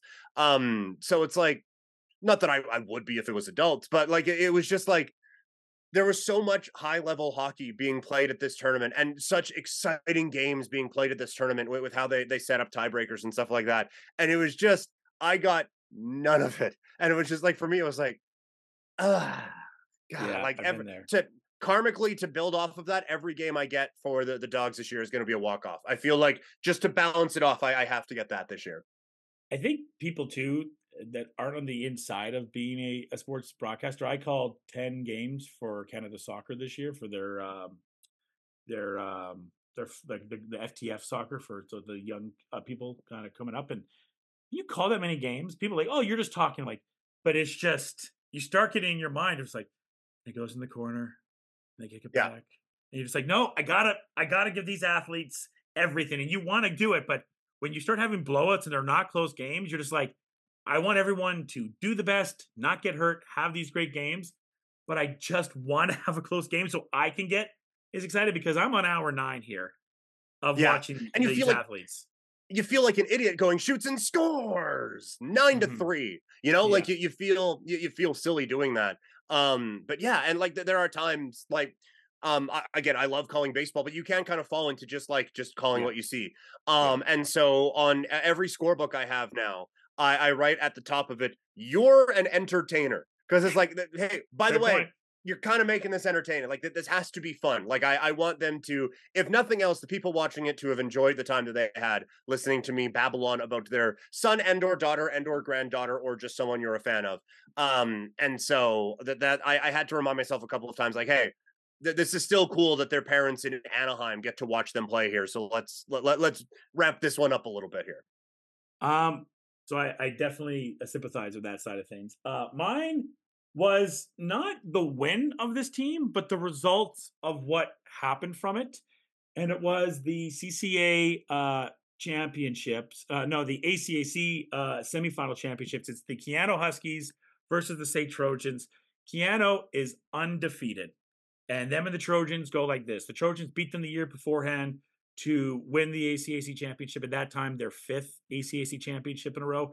This is the Trojans trying to get their sixth. Trojans already have an automatic bid to go to the national championships because they're hosting it. This was an electrifying game. I lost my voice. I had to call that Canada West final the next day. So there was a, a lot of tea going to that. It's again, Peter knows of calling these random games. So my biggest disappointment isn't really the game itself. The game was great. It's that Keyano lost. Mm. And then the next day, they lost because they were so heartbroken because they lost to the Trojans and they needed to beat the Trojans because if they didn't, they weren't going to get the automatic bid to go to nationals. And they were undefeated all year. And there's a lot of great kids in this team. Sean Michael Clancy was the athlete, uh, the player of the year in that league. And Jeremy, who's their coach and is a great guy, and shouts to Jeremy. And it was just so heartbreaking. Again, you know, being along with the SAIT Trojans and kind of buying in a little bit to the rivalry. Um, you you're kind of like, oh, you know, you're trying to be non-biased still, right? When I go into these, especially when we're at a, a neutral thing for CCA or ACAC, as you know, Peter, you want to try to be as neutral as you can. And I'm trying to get the fact like you're a SAIT alumni, you kind of want SAIT to win. Like, no, when I go, and, and Yeah. the worst part is my heart in a way. I get to know these players because I see them all the time, and they, you know, get used to your broadcast style.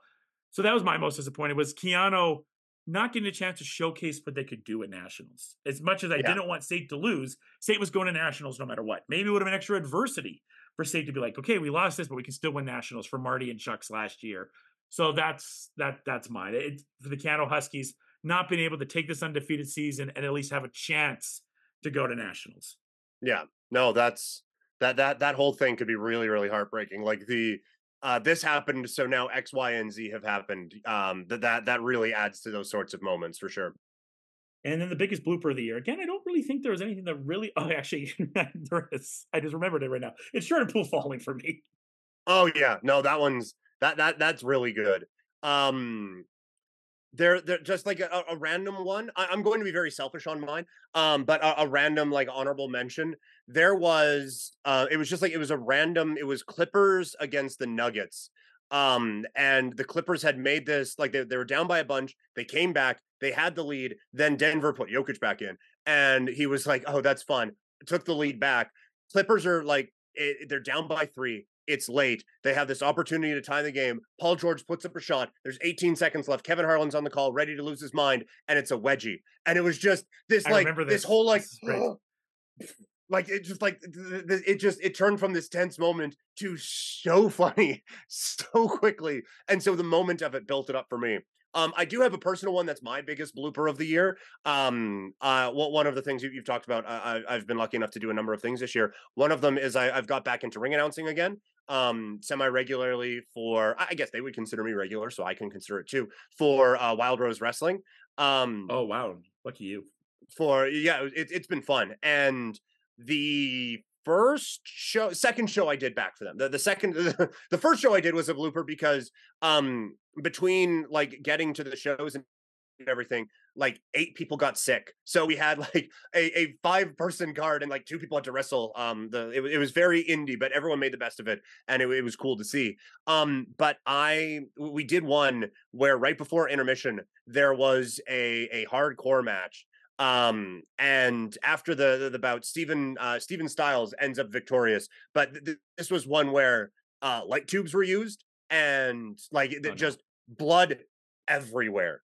And so uh Steven having just won this match and like the, the angle at the end was that these are two longtime bitter rivals and now they're they're going to finally bury the hatchet um and uh, mega power style only with more glass shards uh shake hands at the end. And so I give Steve the the microphone and like we have a backup but I it didn't even dawn on me to get a back backup. And so I I take the mic back from him and be and like I make a joke like, "Hey, we got some cleanup to do. It's going to be intermission time." And it took like almost an hour. Um but the the the, the self blooper for me is that after I was like, "All right, and intermission." And I'm someone like I put the microphone right on my my chin. Um and I uh, I was like, all right, we'll be back with intermission right right after this. And I, I take the mic away and I put it down, and it still feels like I have it in my hand, and I still feel like I have it here because um Steven bled all over this thing. Oh, and no. so I have his blood on my chin and his blood all over my hands. And my wife No. was so sweet. She had brought a bunch of people there to to watch me do this because it was on my it was the weekend of my birthday. Um the weekend after the F1 race. And so she brought a bunch of people there and it was my first time getting to chat with them. And I was like, I need to go wash the Legion out of soap and I'll be right back. Um and I was like, I don't know how to clean that without it exploding. So someone else take it. I'll get the backup mic when I come back. So that was a, a personal blooper for me this year. I love it. That's a great story. That's a great way to. uh, for my personal blooper, I guess it's still one that haunts me. Probably one of the best dunks of the Dino season. Goes downhill, throws a reverse, sick reverse dunk. What a dunk by Tezo! Yeah, Santiago got a right dunk there. I'm like, God damn it. oh man. because it was one Oh. of those things when the jerseys go, both players have single digits on their jerseys. Both players look really similar, and didn't get to see it off the steel as well as I wanted to from my angle. So you kind of just like, I have no idea. I'm 50 feet, 50 feet, 50 50 in this. Yeah. Let's see what happens. And I was like, ah, son of a gun. Not quite blood on my chin from a from a light tube match, but that was that was probably mine. I was like one of those you're just like uh, you and I talked about this when we got to do some Okotoks games this year. Just like, and those just fester on you for a while. Oh, yeah. There's, there's a few home runs I called. I'm like, and it's four to one. And the scoreboard would go on because sometimes you look at that Seaman Stadium scoreboard. It's like, I mean, it's five to one. Yeah. No, I I had one of those this year. Um the the Dawgs were down um the, the Dawgs were down 6 to 4 going into um going into one of the innings and I think it was Lethbridge scored in the top half of the inning to make it 7 to 4 and then the Dawgs came back and hit a two run home run. Um and I was like, way back and gone, and this game is tied. Seven six for Lethbridge here in the fifth, and it's just like that because it, it like it like with your dunk like it lined up perfectly like I Yeah. I, I had the like the, the cadence and the everything and it was perfect and it, it all happened right in front of me and the buildup was great and then it was oh hey dummy they scored in the last inning. So uh thanks for that. The and I the one that made me feel so much better this year for a broadcasting uh blooper was when the the Duke beat my Tar Heels this year, but um Shulman, who is maybe my favorite broadcaster, and he's like, and what a great win for the Blue Jays. Which I like, call in in a month. I'm Yeah. like, if Dan Shulman's messing up after all this time, I feel like I'm okay. yeah yeah like we, we- say like 5000 words a game I, I feel like a couple of them are probably not going to be perfect And we you said just almost hope the important 5,000 ones get it right Absolutely. And we said almost 5,000 words on this one. Uh, make sure you go check out Couch Potato Diary. Uh, Peter, like I said, it is so hard. I did maybe three solo pods this year. They are not an easy thing to do. So anyone that can do it, it is an absolute talent to do it. So check Peter on all the platforms that uh, he has. Couch Potato Diary is also on the Fan 960. And as I mentioned, copious other things. Anything else to plug, Peter? No, that that's basically it. Yeah, uh, just popping back in on 960. I, I'm not uh, as much as everyone uh, thinks I am. I, I promise I'm not a full time employee. Um, it sometimes seems like it, but no, I I I just pop in every now and then to remind them. Yeah, follow me uh, social media, Twitter, Instagram, and TikTok. I'm uh, at Primetime Klein. Um, and you can find Couch Potato Diary wherever you find this. Um, I put the shows up on on YouTube th- this year as well because apparently I thought I needed to do more stuff on this on my own. Uh, so you get to watch me just sit there and talk for a while as well if you need. Um, and the the show is also on uh, on Facebook. So find me in all of those uh, all those social media e spots. And uh, you can find everything on Fresh Take on the Fresh Take Network. We have uh, a year review, I think, on everything coming up here. We have the the wrestling one, we have the pop culture one. We even have a best of food. Oh, up nice. For this year, which is a a first time, and uh, looking forward to all of that. Uh, thank you to Peter as always. Until next time, everyone, cheers and enjoy the day, people. Thank you for listening to the Fresh Take Network. Follow us on social media platforms at Fresh Take 42.